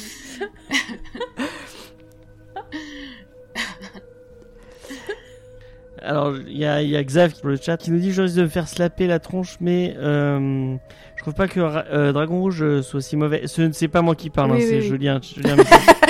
bon, C'est vrai que l'introspection d'Hopkins par rapport à la, saga est moindre et le film est moins psychologique, mais j'ai l'impression qu'il peut s'inscrire dans la saga générale si on ne peut pas. s'arrêter. Ah, moi, je suis vraiment Ah, moi, pas je suis d'accord pas d'accord avec. non euh, plus. En fait, le problème, je sais pas si vous êtes d'accord, à part que c'est voilà, c'est c'est très euh, obvious, Mm. mais aussi le problème, c'est que j'ai l'impression que le gars, il a pas compris que c'était un préquel. On a l'impression que des fois, il, il- il se voit comme une suite, enfin, où, où il croit qu'il va refaire C'est le construit silence. comme une suite, en Ouais, fait. ouais. Je pense que ça a vraiment été construit comme euh, C'est- un- une ouais, suite de la c'est saga, quoi, et comme une, une Mm. espèce de euh, séquelle ou je sais pas quoi, là. Même si c'était un préquel, euh, c'est vraiment dommage parce que euh, Brett Ratner, il, il parie pas du tout sur le fait que le spectateur, a- a- a- en 2002, il sait qui est Hannibal Lecter et donc il a pas besoin d'en faire des caisses et qu'on lui souligne tout avec la scène d'introduction, quoi. Et en fait, euh, on l'a dit euh, avec Manhunter, jouer sur ce qu'on voit pas, c'est généralement plus payant et plus effrayant en, en fait, euh, dans un film d'horreur en particulier, quoi. Mais là, il Et en casse plus, tout comme le truc, disait le de Charlotte tout à l'heure, l'infirmière. euh, non, Sophie, excusez-moi, Mm. euh, il, il rajoute des trucs du lore, enfin, euh, le... C'est pas dans Hannibal où on voit la vidéo de l'infirmière, je suis en train de me dire. Non, non, c'est dans...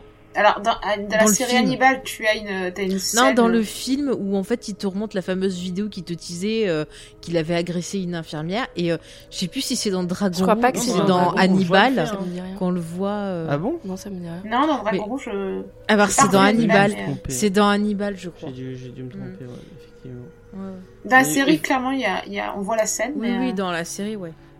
Mais même cette scène de, de, fin de Norton, euh, enfin de Will Graham, j'arrive pas à l'appeler, euh, qui, qui, euh, qui découvre l'identité, enfin, qui découvre l'identité du cannibale. On l'a, on l'a pas dans le bouquin. C'est, c'est, il Oui, c'est déjà passé. Et là, Ouais. c'est débile. En fait, ça sert à rien en plus. Euh, Ah. comme vous l'avez dit, on connaît le personnage. C'est ça. En fait, c'est vraiment, euh, moi, moi j'ai l'impression que c'est- c'est- il a fait une suite et qu'il s'est, enfin, Hmm. une suite préquelle, voilà, après les termes machin, et qu'en fait, il s'est dit, euh, je veux faire mon, euh, je veux faire encore mieux que le silence d'agneau. Et, et ça se voit, quoi. Le mec, il en met des caisses, il met une lumière, mais, euh, enfin, tu sais, il s'est pris pour Fincher en train de mais, faire mais Seven, les quoi. couleurs sont caca dans le film, c'est-à-dire qu'il y a une, une, Bref. ouais, les couleurs qui dominent, c'est des trucs un peu ocre, un peu, Bah, c'est clairement, un peu moi, couleur je- caca Je diarrhée, suis voilà. dit, le mec, il veut faire Seven, mais en beaucoup moins bien. Il va refaire le Seigneur, de- le Seigneur des Agneaux en beaucoup moins bien. C'est ça, et puis les scènes de prison là où ils discutent, euh, on s'est dit le mec, il a vu le, le, le Agneaux, il se dit tiens, je vais prendre des notes, ça va pas se voir, je vais refaire un peu pareil, mais voilà, ça se verra pas. Mais c'est ça qui, est gênant en fait. J'ai l'impression qu'il a pas compris le, matériel de base, euh, que lui en fait il voulait refaire le Silence des Agneaux et qu'on lui a proposé celui-là. Et je suis sûre qu'il aurait préféré faire un remake du, Silence des Agneaux. Enfin, c'est il y a, il y a aucun travail, aucune réflexion autour des personnages. Euh, c'est vraiment c'est banal. T'as l'impression de voir un euh, limite un épisode d'esprit criminel en fait. Tu vois, c'est c'est c'est vraiment à ce niveau-là. Il y a aucune réflexion, aucun travail de mise en scène, aucun jeu. Et t'as les acteurs qui sont obligés de cabotiner. euh, certains comme des fous pour essayer de faire passer quelque chose. Euh, je me suis dit que les épisodes de Profiler étaient mieux. Oui, mais c'est vrai. Voilà. Moi, tout à l'heure, je vous parlais de, de Tom Noonan et de donc de, de que j'avais que j'avais apprécié et que je voyais comme un, un prédateur tout le long dans Manhunter. Et là, bah du coup, à l'opposé, Ralph Fiennes, on dirait un petit ami, un petit animal blessé pendant Mm, tout mm. le film. c'est Euh, il, il- Alors- il fait ce... On dirait qu'il va chialer. plus, de... Moi, ce qui il est a pris c'est que j'ai une- l'impression que ça se moque des personnes Bah, handicapées. en fait, ouais, je Parce suis que moi, je trouve d'accord. qu'il le fait parler, il le fait Exactement. évoluer comme une personne handicapée. Sa voix est trop bizarre. ça me dérange. Il, il a une façon de parler un peu de, Ah ouais. de, de personne sous médicaments, en fait, qui rend une voix comme ça un Mm. peu. Enfin, c'est très bizarre. Et d'ailleurs, parfois, euh, ça, il le fait pas. Donc, s'il y a vraiment un décalage, c'est c'est très étrange, quoi. Il y a et puis euh, en plus, moi, j'ai pas compris. Vous avez compris pourquoi il change de, de dents? Pourquoi il met des dents dégueulasses euh, je, Pourquoi Je comprends pas. Ah, mais c'est parce que c'est le dentier dans le, dans le bouquin, c'est le dentier de la Ouais, c'est le mais- dentier. C'est pour se transformer en, en dragon Comme et Quand il devient pas. dragon rouge, il enlève Ouais. ses. euh, il Comme il passe- te l'explique pas, tu te dis pourquoi il met. ça. Après, si, en regardant le film, tu peux te dire, si t'as pas lu le bouquin. Ah non, moi j'avoue, j'ai pas compris. Je fais pourquoi il il met ça c'est vraiment dégueu. Pour pas qu'on le, qu'on le reconnaisse, ou je sais pas, parce qu'il mord tout, tu vois, mais. Mais euh, c'est ça. Mais en plus, c'est- ce qui est débile, c'est que dans la version de Man, t'as vraiment ce côté métamorphose. On en a parlé. Euh, tu vois, il met un bas pour essayer de se déformer. Enfin, il y a, il y a un truc, il y a un jeu. Mais là, en fait, la seule métamorphose du gars, c'est qu'il s'est tatoué euh, un truc dans le dos jusqu'aux fesses et qu'il met un vieux dentier. Euh, D'ailleurs, euh, Et, et donc la scène avec le journaliste où lui dit euh, maintenant vous voyez, vous voyez, elle a pour moi moins d'impact parce que il, il est ridicule en fait. Enfin, tu, tu veux voir quoi alors que l'autre, il fait peur et quand Le il dit vous voyez, tu comprends. celui de, quoi. de Man. On peut lui accorder ça. ouais, celui de Man, ils l'ont pas, ils l'ont pas Ils l'ont viré. tatouage, euh, Si, il l'a sur le torse, je crois, non? Non. Non, non, en fait, il y a des alors photos. vu des images ouais, il y a des photos, mais Ouais, en fait, c'est ouais, pas dans t'as dû le film. ça, ouais. Mm. Euh, sur le l'histoire de transformation, euh, Faye, euh, il y avait, il y a un- dans le film de Man, euh, il, euh, il y a la- le dernier plan euh, du sur le tueur où il y a le sang qui coule et ça fait derrière lui euh, Mm. deux espèces de d'ailes rouges, comme s'il avait quand même atteint sa transformation euh, finale de de d'ange de la mort, quoi, en fait.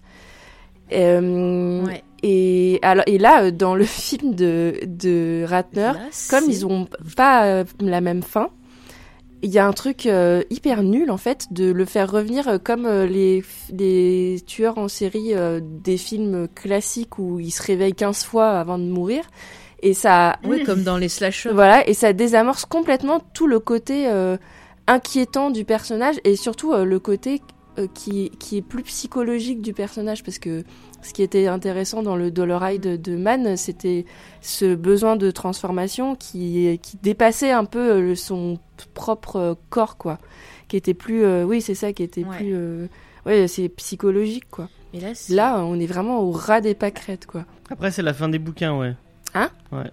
Dans, dans le bouquin, t'as la double fin, mais Ouais. tu n'as pas le côté explosion à la euh, blockbuster américain.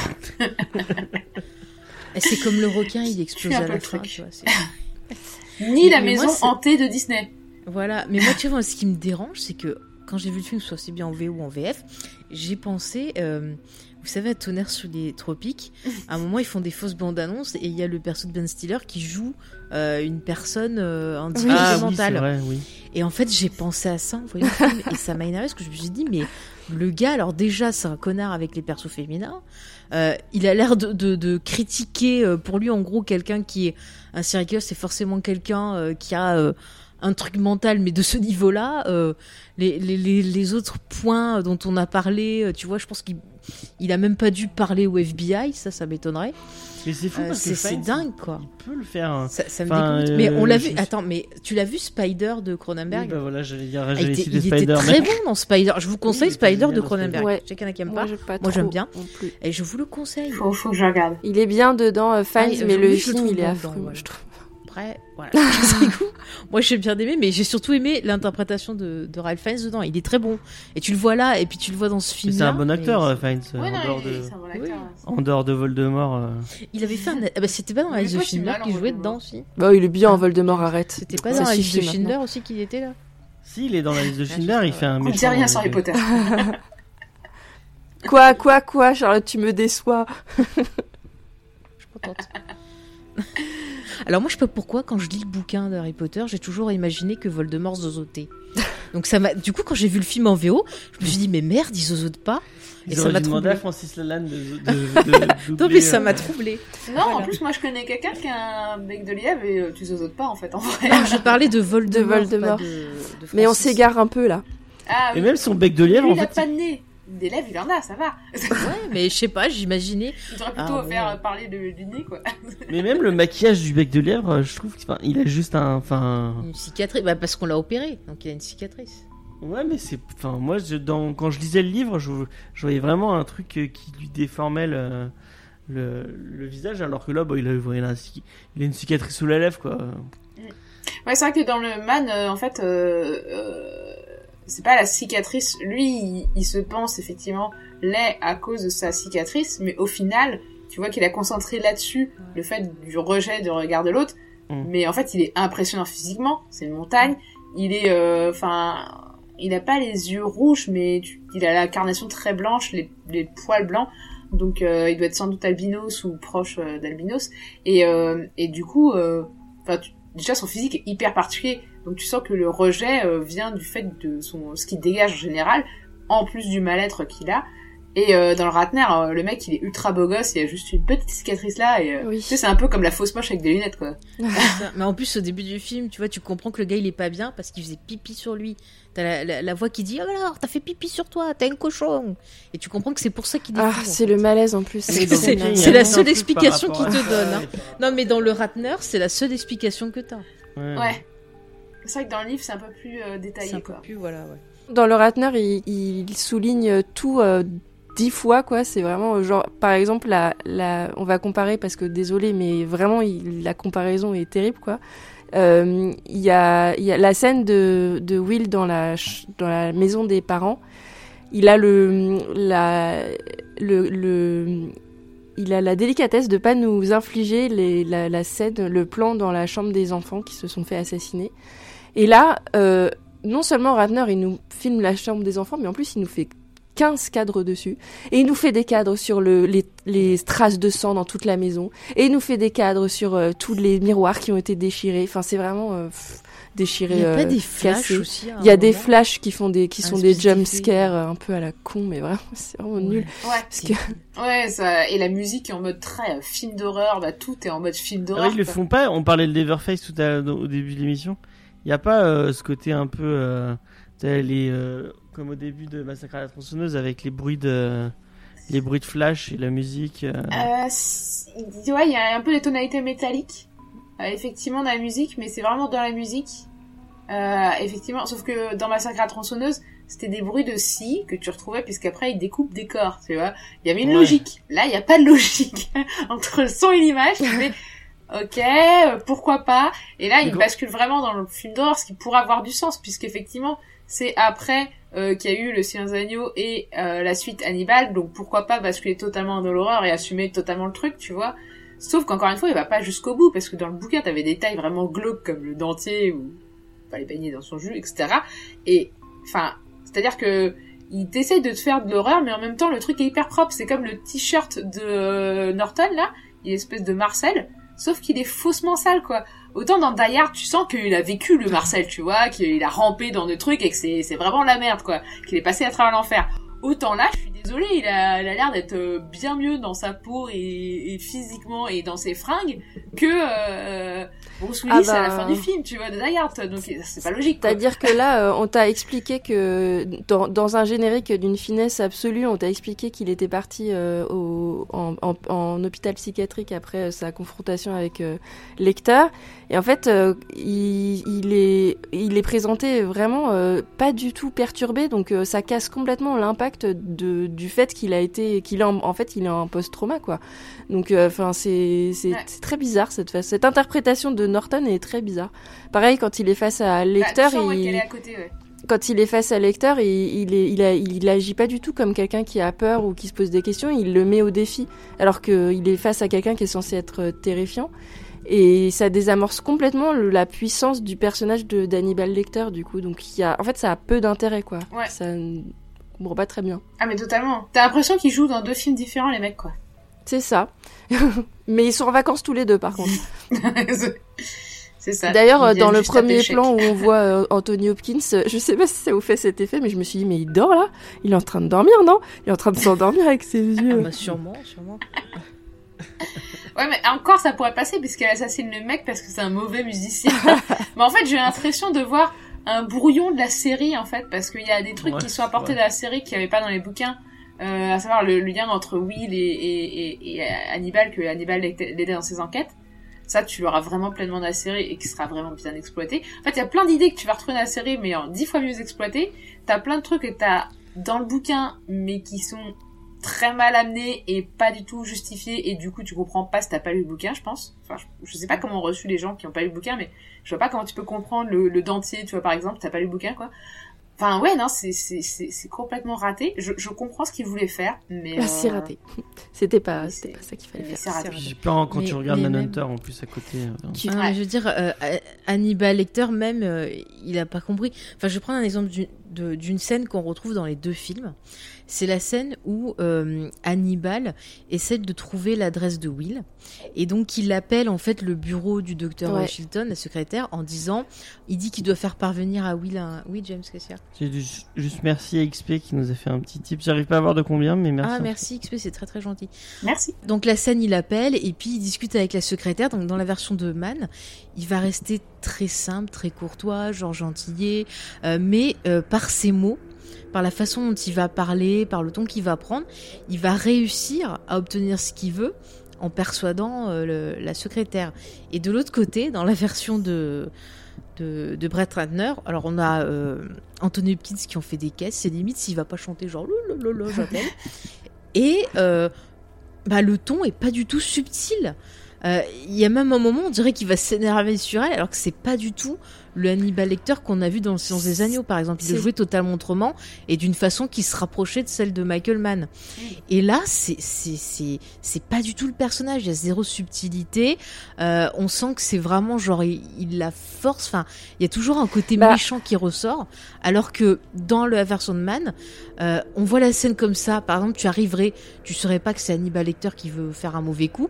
Tu dis ah bah tiens c'est sympa, il va envoyer un bouquin. À aucun moment tu te doutes. Alors que bon, quand tu le sais, tu te dis ah il est fort ce salaud.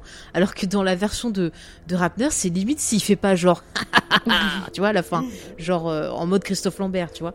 Et, et c'est c'est c'est zéro subtilité. Bah, de, C'est vrai qu'on l'a pas assez dit que Cox il est vraiment. il est très bon, ouais. Il y a un truc Ouais, vraiment de manipulation euh, dans cette scène d'appel téléphonique là. Euh, vach- vachement subtil par Ouais. rapport à, à celle de Hopkins. Mais de toute façon, Hopkins, il interprète un, un lecteur qui est plus euh, en, fa- en, oui, en emphase que, que c'est- celle de que la version de Cox quoi. Il est il est plus flamboyant quoi. Mm. Ouais, mais tu vois, je trouve que ça ça ne fonctionne pas avec les deux autres interprétations qu'il a faites, je trouve. Enfin, et même c'est pas logique en termes, vu que c'est un préquel, on est censé voir une évolution de, de personnage. Bah, il a un catogan en au fait, début. Hein. version- là. quand même. Ouais, il a un. Oui, oui, bon, c'est vrai, il y a la coiffure. Mais je trouve que au niveau personnage, c'est là encore une fois que ça va pas. C'est-à-dire que si c'est un préquel, il devrait pas être comme euh, quand on l'a quitté la fois précédente dans, dans Hannibal, Ouais. tu vois. Il devrait être différent. Et là, t'as vraiment l'impression que c'est euh, le gars, il a, voilà, il a fini Hannibal, il est arrivé là et puis il continue sa vie. Et ça fonctionne pas du tout, c'est pas logique. Non, non, mais attends, tu voulais en plus qu'il y ait une évolution, que ce soit réfléchi. Non, mais attends, c'est pas, ça demande trop là. Ah, j'ai trop demandé. Excu- excusez-moi, excusez-moi. C'est vrai, c'est vrai, n'en demandons pas trop. Euh, Au On fait, sait avec quoi il pense, alors bon, c'est vrai que c'est compliqué. au fait euh, Charlotte, tu m'as tu, tu m'as filé d'autres tableaux, tu voulais. Oui, euh, parce que en fait, on en a pas. T'avais on- des trucs à on- dire par Bah, rapport. f- non, en fait, euh, on en a, je sais plus pourquoi, mais on en a pas parlé, mais en fait, les, il y a, il y a quand même le, l'artiste euh, William Blake euh, qui Bah, est. Ça, ce, ce- voilà, bah, c'est ça. Ce que t'as mis, c'est ce qu'on voit dans le film qui, qui dévore. Ouais. Alors, celui de, sont- le film de. C'est l'inspiration de, de la ride. Bah, le film de Ratner euh, se, se rapporte au tableau que tu montres où on voit donc le dragon rouge euh, de William Blake euh, qui est de dos. Alors que le film de Michael Mann, c'est plutôt l'autre où il est au-dessus d'une femme euh, euh, dans une espèce de, de halo de lumière. Donc on est du, de l'autre, on est dans, on est dans le contre-champ en fait parce que c'est plutôt, enfin c'est comme si on était, il y avait deux points de vue. Et euh, non mais c'est juste, euh, c'était, c'est très subtil dans le film de Mann en fait les références à William Blake, euh, entre autres. euh, la scène du tigre, elle est pas là par hasard, puisque en fait c'est, c'est un rapport avec un poème de William Blake euh, qui s'appelle The Tiger justement, et qui est euh, dont le pendant est un est un poème qui s'appelle euh, The Lamb, donc euh, le l'agneau. Et en fait, on en a très peu parlé, mais il y a des références au, au- à, à Blake qui sont sursoulignées dans le film de Brett Ratner, comme entre autres, il y a une citation euh, d'un de C'est ses même pas poèmes. surligné, ils te le disent. Ils te le disent, ils le mangent même. Mais oui, Que- alors, excusez-moi, mais cette scène, elle est d'une connerie abyssale. Ouais, cette scène, elle est dans le livre. hein. Oui, mais. Oui, bah, il- le livre est un peu con, il faut le dire contre, maintenant. Oui, faut le dire. Bon, un petit peu. Mais Mais par contre, il ce que je vois en voyant les deux choses, hein. images. Oui, C'est oui, comme, euh, c'est comme le dentier, tu vois, dans le bouquin, tu comprends pourquoi. Mais là, Là, tu vois juste qu'il prend un dentier, tu sais pas pourquoi. Et tu fais, mais pourquoi, pourquoi ce con Moi, je il me suis dentier, dit, ah, il, il se prend peut-être pour un vampire, il est peut-être émo, je sais pas. Euh, mais pour revenir sur les Morbius. images, euh, sur les images que tu as montrées là de du dragon rouge, ce qui est marrant, c'est de voir euh, dans la version de Man, c'est vraiment euh, le chasseur sur sa proie, mais l'autre version. euh, ça fait très euh, mal euh, qui affirme son truc quoi tu vois sans de suite le côté euh, je suis sévèrement burné les amis j'arrive tu vois Et en plus, je Donc, marche sur une femme. c'est vraiment euh, zéro subtilité. Le mec, il a dû taper sur Google euh, image de dragon rouge, euh, poème William Blake. Il a pris le premier qu'il a trouvé et puis. euh, Après, je pense que c'est la référence d'origine de l'auteur parce que moi, dans ma, Ouais. dans une version du bouquin que j'ai trouvé, euh, je sais pas si vous voyez, une vieille version, euh, on voit cette, euh, on voit cette version-là. euh. Bah en fait, euh, donc, le, le tableau de Blake, euh, enfin la série de tableaux de Blake, c'est un, c'est une illustration de l'Apocalypse où euh, il y a une, euh, où il y a, où il parle du dragon rouge qui piétine la femme euh, entourée de soleil. ou Je sais, je sais, plus très ce que c'est exactement le Oui, texte. c'est ça, ouais, c'est ça. Mais dans le man, euh, il le, il le montre justement avec ses plans sur euh, une, les, la, la victime, euh, la femme qui a été victime de, de Dolorite, qui, on dirait qu'il y a de la lumière qui émane de son corps et qui sort par ses yeux en fait. C'est, Ouais, elle est trop beau ce plan d'ailleurs. il est, ouais, c'est, Il y a un trans-travelling d'ailleurs je me souviens plus. sur Will à ce moment-là. Ah oui, oui, oui, c'est vrai, dans, en- dans la chambre blanche là, c'est ça, c'est ça ou pas? Ah non, parce Il qu'il a il- il une espèce Du coup, de, l'impression qu'il se rapproche. il a une euh, espèce de faux flashback, non? À ce moment-là. Je sais plus, mais en tout cas, le- déjà rien que par l'utilisation de trans-travelling, là, c'est vraiment pour rapprocher Will de, euh, de la victime, qui la voit en plus du point de vue du tueur. Donc c'est vraiment le moment pour moi de, de bascule, en fait. euh. Mais, mais de il accepte de voir comme le tueur et d'être dateur du tueur. De toute façon, il y a une, il y a une, une analogie avec, euh, avec l'Apocalypse et avec Satan en fait. Le dragon rouge, c'est Satan. Et Ouais. sauf que t'y crois pas trop quand c'est quand c'est Ralph Fiennes quoi. Moi je trouve. Bah oui, parce qu'il y a une tête de, de, de biche. euh, oui, puis enfin, il, le- voilà, il le joue pas du tout, euh, pas du tout euh, comme effrayé. Enfin, si. il- Il a juste, ouais, une fine cicatrice qui est censée l'enlaidir et le rendre ignoble, alors que le mec, il est beau gosse de ouf. Mais il- en fait, le moi, il, me- il, Ça vaut pas William Peters. Alors que Tom Noonan, il fait vraiment peur. euh, Ouais. Ralph Fiennes, il fait peur à aucun moment, quoi. Non. Ouais, et pour moi, c'est plus, enfin, c'est vraiment de la direction d'acteur. Et pas que de la direction d'acteur, hein, c'est aussi dans les costumes, dans la lumière, quoi. C'est, euh, Norton, enfin, Norton a l'air plus euh, malade et inquiétant que. et pourtant, il n'a pas l'air très malade, comparé Oui, les... euh, au va. bouquin ou au, man. Bah, le comédien de, de, que de, de Hannibal euh, de la série, il est, il est bon, moi, je trouve, euh, dans le rôle, pour le coup. Il a l'air tout le temps malade. Ouais, Ouais, moi j'aime bien aussi. Non, non, euh, celui qui fait Will Graham, euh, Euh, non, l'autre, oui. Ouais. Euh... Merde, comment il s'appelle je sais plus son nom. Bref. Hugues Dancy. Oui, c'est ça. Luke Dancy, oui. Mais de toute façon, euh, euh, Brett Ratner, il comprend pas ce qu'il est en train de filmer parce que Non, Quand, mais quand- il y a cette scène justement, j'en parlais euh, tout à l'heure euh, de la, de la, du miroir. euh, Will Graham dans Manhunter, donc le film de Michael Mann, euh, se lave les mains dans la chambre des, des victimes et il y a ce, ce miroir qui dédouble sa, sa silhouette, enfin son reflet. Et il y a la même scène dans le film de Brett Ratner. Et hum, ça aurait peut-être été un peu cliché, mais au moins on aurait compris la problématique psychologique s'il l'avait filmé euh, dans, la, dans le reflet euh, de la glace qui est brisé dans le film de Ratner, euh, si on avait vu une déformation de son visage. Mais là, même pas. C'est-à-dire qu'on voit une, une, une, fente dans le, dans le miroir, mais le visage de, de Graham est pas du tout déformé, quoi. Donc en fait, le fait que Graham a la capacité de se mettre à la place des tueurs, de rentrer dans leur psychologie, ça se fera, mais dans le dialogue de, de la scène suivante où il est là avec ses, avec ses photos, avec ses dossiers, à, à parler à voix haute pour dire Ah oui, mais en fait, quand tu as fait ça, tu as pensé à ça et tu as dû faire ça. Enfin, c'est hyper naze, quoi. C'est pas de la Ouais, mise en scène, quoi. Elle est ridicule cette scène parce que dans la version de, de Man, Ouais, T'as l'écran, t'as le machin, t'as vraiment l'impression qu'il parle à quelqu'un. Et même, tu vois, quand il parle aussi sur les lieux euh, des, des assassinats et tout, tu, tu sens qu'il est dans le truc. Mais Norton, je, je trouve que ça marche pas du tout. Euh, il regarde juste des photos, puis il fait Oh là là, mais qu'as-tu fait qu'as-tu... Même que ce soit en VF ou en VO, c'est, c'est pas du tout. Il est pas du tout dedans. À aucun moment tu crois euh, ben, que, que il est en train d'avoir un dialogue euh, avec le tueur. T'as juste l'impression qu'il réfléchit à haute voix. Alors que dans le film, t'as- enfin dans le film de Man, t'as l'impression qu'il est en train de lui parler, comme s'il se parlait à distance, tu vois, pendant tout le film. Après, les plans quand il rentre Alors dans la maison non. sont tellement, euh, Mais oui, tellement mais- beaux dans Manhunter. euh, Mm, mm. Mais là, c'est plat. Et puis, je suis désolée, je reviens sur ça. Mais putain, le perso féminin. Alors bon, j'avais du mal déjà de base.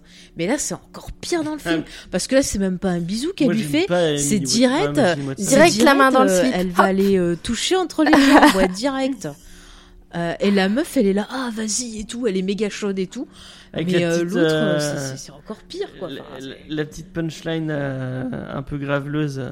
Ouais, ouais. Mm. Non, mais puis même toute l'histoire, elle est mal faite. Autant, tu vois, bon, j'avais quelques petites réserves sur la version de Man, mais t'y croyais. Et là, t'y crois pas du tout dans la version de. Enfin, moi, j'y crois à aucun moment à leur histoire. Ouais. T'as l'impression que limite, euh, ouais, il la laisse à côté, mais euh, pff, elle lui saoule un peu. Après, au début, t'as une tentative où il répond là à son espèce de voix intérieure, genre non, pas elle, laisse-moi là encore un peu. mais il y a que cette scène-là où il tente quelque chose, et après tout le reste du film, t'as l'impression qu'il est comme un des chiens Ah, assis à côté d'elle et qu'il est là genre ouais pff, voilà tu sais, ça me fait penser genre à Sweeney Todd euh, tu sais dans la version de Burton où il y a la chanson là où t'as euh, euh, Helena Bonham Carter qui chante genre ah me- monsieur monsieur machin c'est génial notre vie on pourrait Ah faire plein oui, de trucs et tout. elle est toute excitée puis l'autre il est là il bouge pas à mort fait rien à foutre et j'ai vraiment l'impression de ça. Et, et, et tu vois l'image la façon dont il voit les femmes Brett Ratner ça fait peur c'est des objets point barre quoi Bon, enfin voilà je me Ouais, suis là, on, peut pas faire plus long euh, sur de- euh, Dragon Rouge que sur Manhunter. Contractuellement, Euh, c'est pas possible. non donc bah, ne regardez pas. euh, non, c'est vraiment une perte de temps. On est hein, d'accord sur ça. C'est pas fou, quoi. redécouvrez le film de, de Michael Mann. Et ça par contre, effectivement, regardez Manhunter. le coup. En plus, Ouais. il est dispo sur Shadows. Si Ouais. vous avez la plateforme Shadows, il est dispo dessus. Euh, une copie très très bien. euh, VO, VF, donc euh, éclatez-vous. Et Shadows euh, comme ESC, hein, si vous voulez nous envoyer des trucs, euh, n'hésitez pas. ah, il y a Grépion qui demande si Il a Dragon marché. Rouge avait- Oui, on l'a dit Ah, mais tout à c'est l'heure ça, on qu'il l'a avait dit, marché, le ouais. pire succès l'a dit critique qu'il m'écoute et pas. public. C'est un scandale. Il a marché. Il était peut-être pas encore là. Il a, f- Il écoute que Sophie depuis Il le a début fait- de l'émission. Ah oui, c'est vrai. il a fait un peu moins Redis-lui, que, Sophie, que Hannibal, mais il a fait 200 millions au box-office. Aïe, ça fait, ça fait mal quand même, mais bon. En tout Bon, cas, bah- je n'ai pas participé à son succès, je n'ai pas regardé, je n'ai pas acheté le DVD.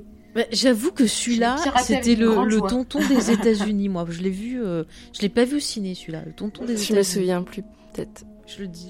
Eh ben, tu sais quoi? En cas d'invasion zombie, c'est le premier DVD utilisé pour essayer de décapiter les zombies. On l'avait trouvé d'occasion 2 euros. Parce Non, que tu je l'avais l'avais, pas moi. vu. En DVD Ouais. C'est toi qui me l'as apporté, ça m'étonnerait. je- non, non, non, je l'avais en DVD, je l'avais acheté. T'es euh, sûr qu'on l'avait pas acheté d'occasion? Non, non, non, je suis certain que je l'avais acheté. D'accord, bon bah. Mais je me rappelle plus, moi, si je l'ai vu au cinéma. C'est possible. Je me souviens plus. Eh ben voilà, c'est la faute de Gré s'il a marché, il a marché. C'est ta faute, Gré. Ah. C'est à cause de toi que la carrière de Brad Ratner continue Ah, encore aujourd'hui. XP qui est toujours au taquet nous met les chiffres euh, sur le, le chat. Eh ben c'est beaucoup trop, hein. 209 euh, millions 196 298. Je sais pas, moi je vous dis tout.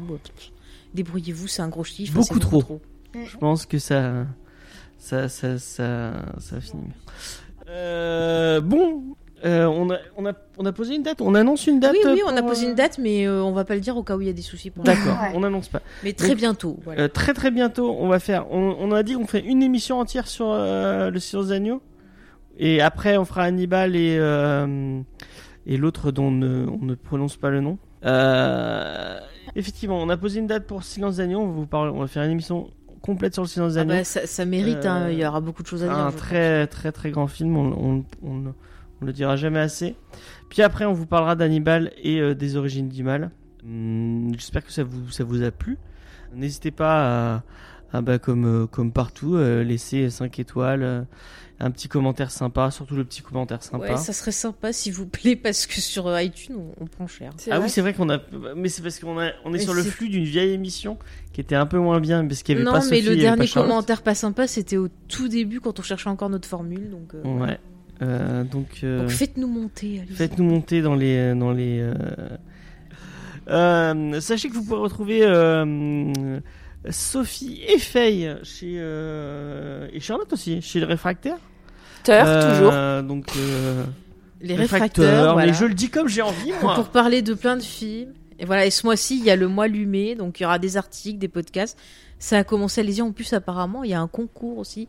Vous pouvez gagner un film, donc euh, regardez sur les Ah, réseaux trop sociaux. bien. euh, on fait un bien. bisou Donc allez euh, chez les à réfractaires ou les réfracteurs. Et il y a Gré aussi qui est chez les tape Faites-vous euh, faites-vous plaisir. Mm. Non mais on parle, ne citons le moins possible cette personne qui est détestable. Oh là là là. Vous pouvez retrouver aussi euh, Sophie sur son site internet. Euh, mauvais genre. euh, Au cinéma.wordpress.com. D'accord. En tout cas, vous avez. euh, il suffit d'aller sur le site de jamesfay.fr, vous descendez en bas. Normalement, il y a la petite bannière que vous pouvez cliquer et vous la retrouvez. Et vous retrouvez Charlotte aussi. Et j'en parle à chaque fois, mais à chaque fois, elle me dit. Euh, euh, C'est- c'est l'air de la gêner que j'en parle. Donc c'est en hiatus pour l'instant, mais euh, il y a toujours Motif Cinéma. Vous pouvez aller écouter Motif Cinéma. Euh, et les, euh, les, les épisodes des pieds dans la gueule, ils sont toujours dispo? On peut, Ouais, on peut ouais. toujours écouter? Ouais, ouais. Ouais, ouais, ils sont toujours. euh, bah allez toujours écouter les, pieds dans la gueule, c'est trop bien. Euh, vous pouvez retrouver aussi F- Faye chez Geek en série. Oui. Euh, vous avez fait un super épisode sur euh, For All For All Mankind. Mankind avec Draven d'un autre podcast ciné. Donc euh, si vous Mm. Et aimez les podcasts Christophe et ciné, Léna. Et en avril, euh, on devrait faire autre chose avec euh, bah, euh, Charlotte sûre, peut-être Sophie pas sûre, et Léna. Et peut-être D'accord. James. Voilà. D'accord, d'accord. On va dire du mal de Kyle MacLachlan. Non un. Mais arrête, toi, tu es en train de, de, de, de, de spoiler sur quoi Qu'est-ce qu'on va parler Bah, Oh. et- et Vous n'avez Euh. pas intérêt à dire du mal si je suis pas là de Marcia Cross. Ah, mais mais Mais j'ai un arrêtez, crush. Les gens, ils vont comprendre de quoi on va parler. immense pour Après, Marcia vous allez Cross. casser. Arrêtez, vous allez casser mes indices. Après. Je, je quitte Faye pour Marcia Cross euh, à partir. euh, Je m'en fous, je prends quand même quelqu'un. Ah bah voilà. On si un, du vin. de- un coup de- Moi, je rêverais d'être dans un trouble avec elle et Julianne Moore. Ah, pas mal comme ça. Des rousses. Euh, donc Geek en série, moi vous me retrouvez tous les C'est plus mardis. Guy Anderson. Euh, Est-ce que vous allez faire mes replays? Ah, elle, est en- elle est en train d'y réfléchir. hein, Je veux pas. euh, Bah, Il faut que je les revoie, ils sont sur euh, Amazon Prime. Ils, ils arrivent sur On Amazon. verra, Prime. on verra. À un moment, ça arrivera. Mais quelle honte Pourquoi quelle honte Mais n'importe quoi. Place. Enfin bref, moi tous les euh, tous les mardis euh, à 20h dans Comics Discovery où je vous parle de comics euh, et non pas roman graphique Discovery. Je sais pas si vous avez vu, on a fait un petit poisson d'avril euh, euh, cet après-midi. Je tenais à dire que notre critique de Dragon Rouge n'est pas un poisson d'avril. On aime vraiment pas. On n'aime vraiment pas Dragon Rouge. C'est vraiment. Donc, bah, toujours, on a supprimé les rushs, euh, toujours sur cette chaîne Twitch. Et euh, sur le sur le flux, tout ça, sur le et sur le sur le YouTube. N'hésitez pas euh, aussi à vous abonner et à laisser des pouces. euh, Puis à partager pouces, euh, aussi, ça nous aide. Et des petits commentaires. On aime bien les commentaires. On aime bien avoir avoir vos retours. je pense qu'on risque d'avoir un commentaire Sophie, tu es la plus belle, signé Grépigeon. Voilà. je veux pas m'avancer, mais je pense. Euh, Est-ce que j'ai tout dit? Oui, c'est bon, James. Et bah du coup, on va vous laisser. Effectivement, il y a toujours le Discord. Vous pouvez venir discuter avec nous sur le Discord. Heureusement qu'il y a XP, on oublierait. Heureusement que XP est ici. Voilà, on a tout fait. On va vous, euh, on va vous laisser. Merci de nous avoir écoutés. On vous fait des bisous et on vous dit à la prochaine. À la prochaine. Bisous, à la prochaine. Bisous, salut.